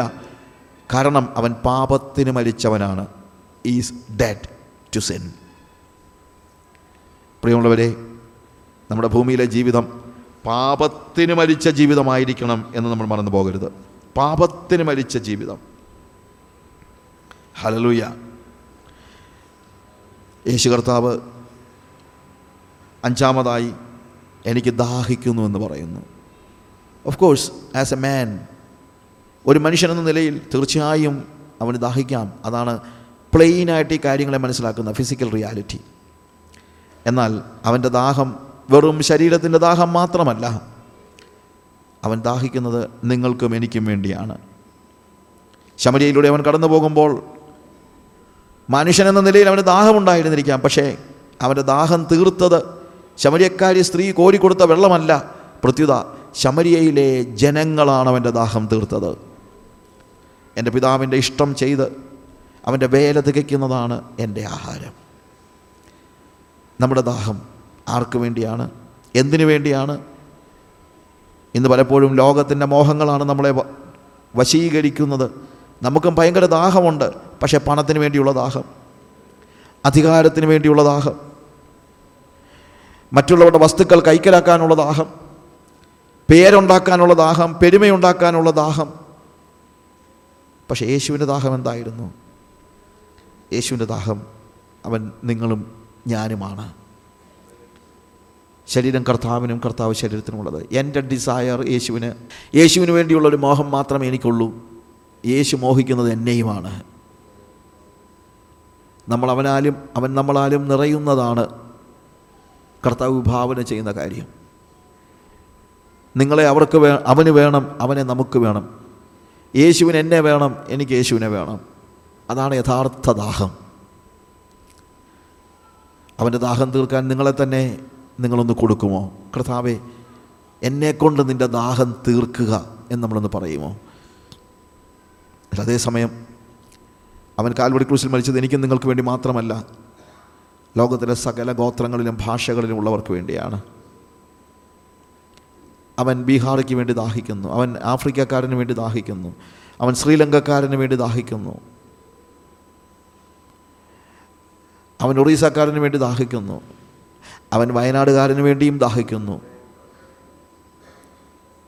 നിങ്ങൾ അവൻ്റെ കരങ്ങളിലേക്ക് അവൻ്റെ കരങ്ങളിലേക്ക് ഇവരുടെ കൈ ഒന്ന് വെച്ചു കൊടുക്കുമോ? ഇതാ നിൻ്റെ ദാഹം തീർക്കാൻ ഞാൻ കൊണ്ടുവന്ന ബീഹാറിയാണ്. ഇതാ നിൻ്റെ ദാഹം തീർക്കാൻ ഞാൻ നിൻ്റെ അടുത്തേക്ക് കൊണ്ടുവന്ന ഒറീസക്കാരനാണിവൻ. കർത്താവെ, നിൻ്റെ ദാഹം തീർക്കാൻ ഞാനിതാ എൻ്റെ അയൽക്കാരനെ നിൻ്റെ കരങ്ങളിൽ കൊണ്ടു തരുന്നു. നിൻ്റെ ദാഹം തീരട്ടെ, കാരണം അവൻ്റെ ദാഹം ജനങ്ങൾക്ക് വേണ്ടിയാണ്. ഇത് നമ്മുടെ ഹൃദയത്തിൽ ആ ഒരു മോഹമുണ്ടെങ്കിൽ ദൈവസന്നിധിയിൽ നിങ്ങളൊരു തീരുമാനമെടുക്കുക. ഒന്നാമത് പറ, കർത്താവെ, എന്നെക്കൊണ്ട് നിൻ്റെ ദാഹം തീർക്കണമേ. ഞാൻ നിന്നിലും നീ എന്നിലും വസിക്കുന്ന ഒരവസ്ഥ എനിക്ക് വേണം. എൻ്റെ ദാഹം തീർക്കാൻ എനിക്ക് നിന്നെ വേണം. നിൻ്റെ ദാഹം തീർക്കാൻ നീ എന്നെ എടുക്കുക. കർത്താവെ, എനിക്ക് ദാഹിക്കുമ്പോൾ ഞാൻ ലോകത്തിൻ്റെ വസ്തുക്കളെ കൊണ്ട് എൻ്റെ ദാഹം തീർക്കത്തില്ല. പ്രത്യുത ഞാൻ കർത്താവിൻ്റെ അടുത്തേക്ക് വരും.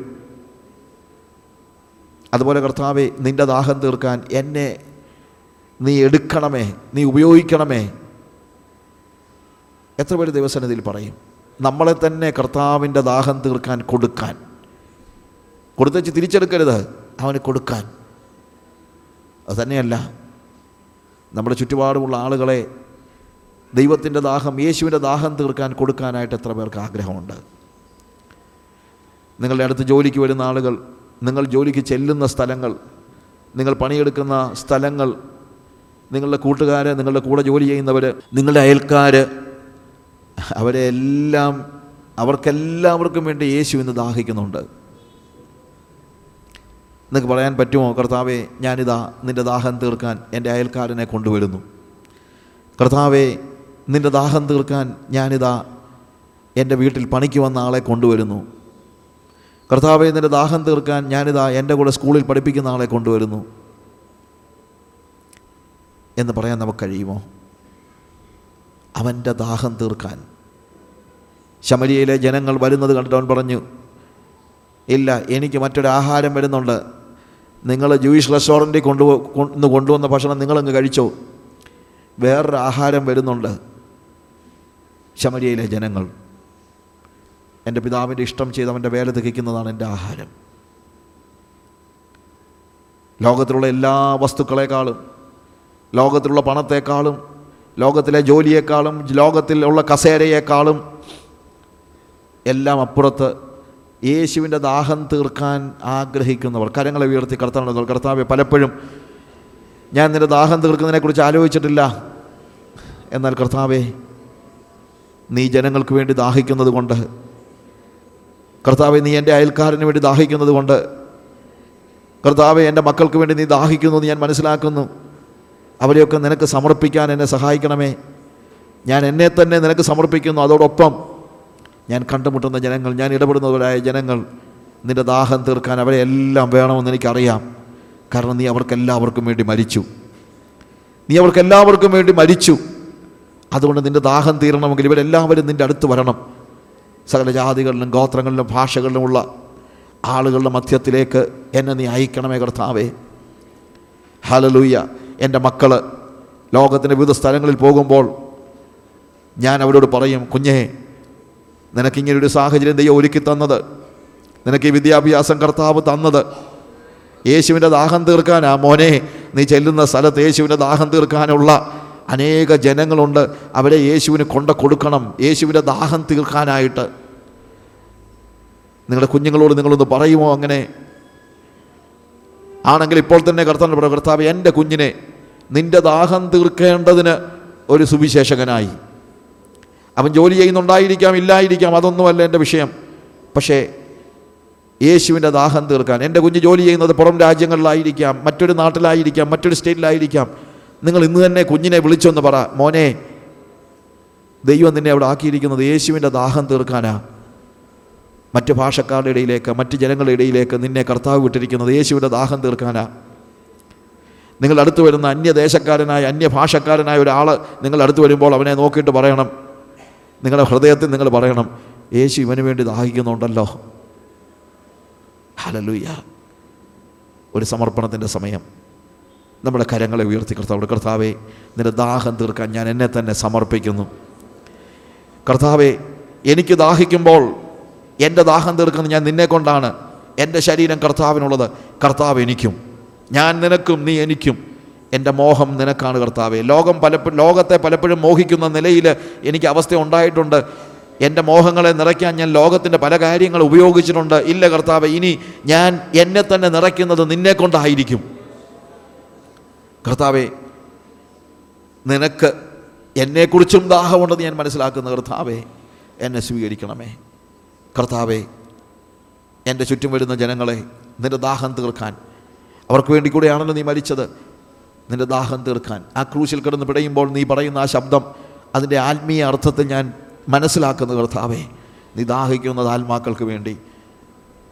ജനങ്ങളെ നിൻ്റെ കരങ്ങളിൽ, അവരുടെ കരങ്ങളെ നിൻ്റെ കരങ്ങളിൽ പിടിപ്പിച്ച് അങ്ങനെ ഒരു നിരപ്പിൻ്റെ ശുശ്രൂഷ നിർവഹിക്കുവാൻ നീ എന്നെ പഠിപ്പിക്കണമേ.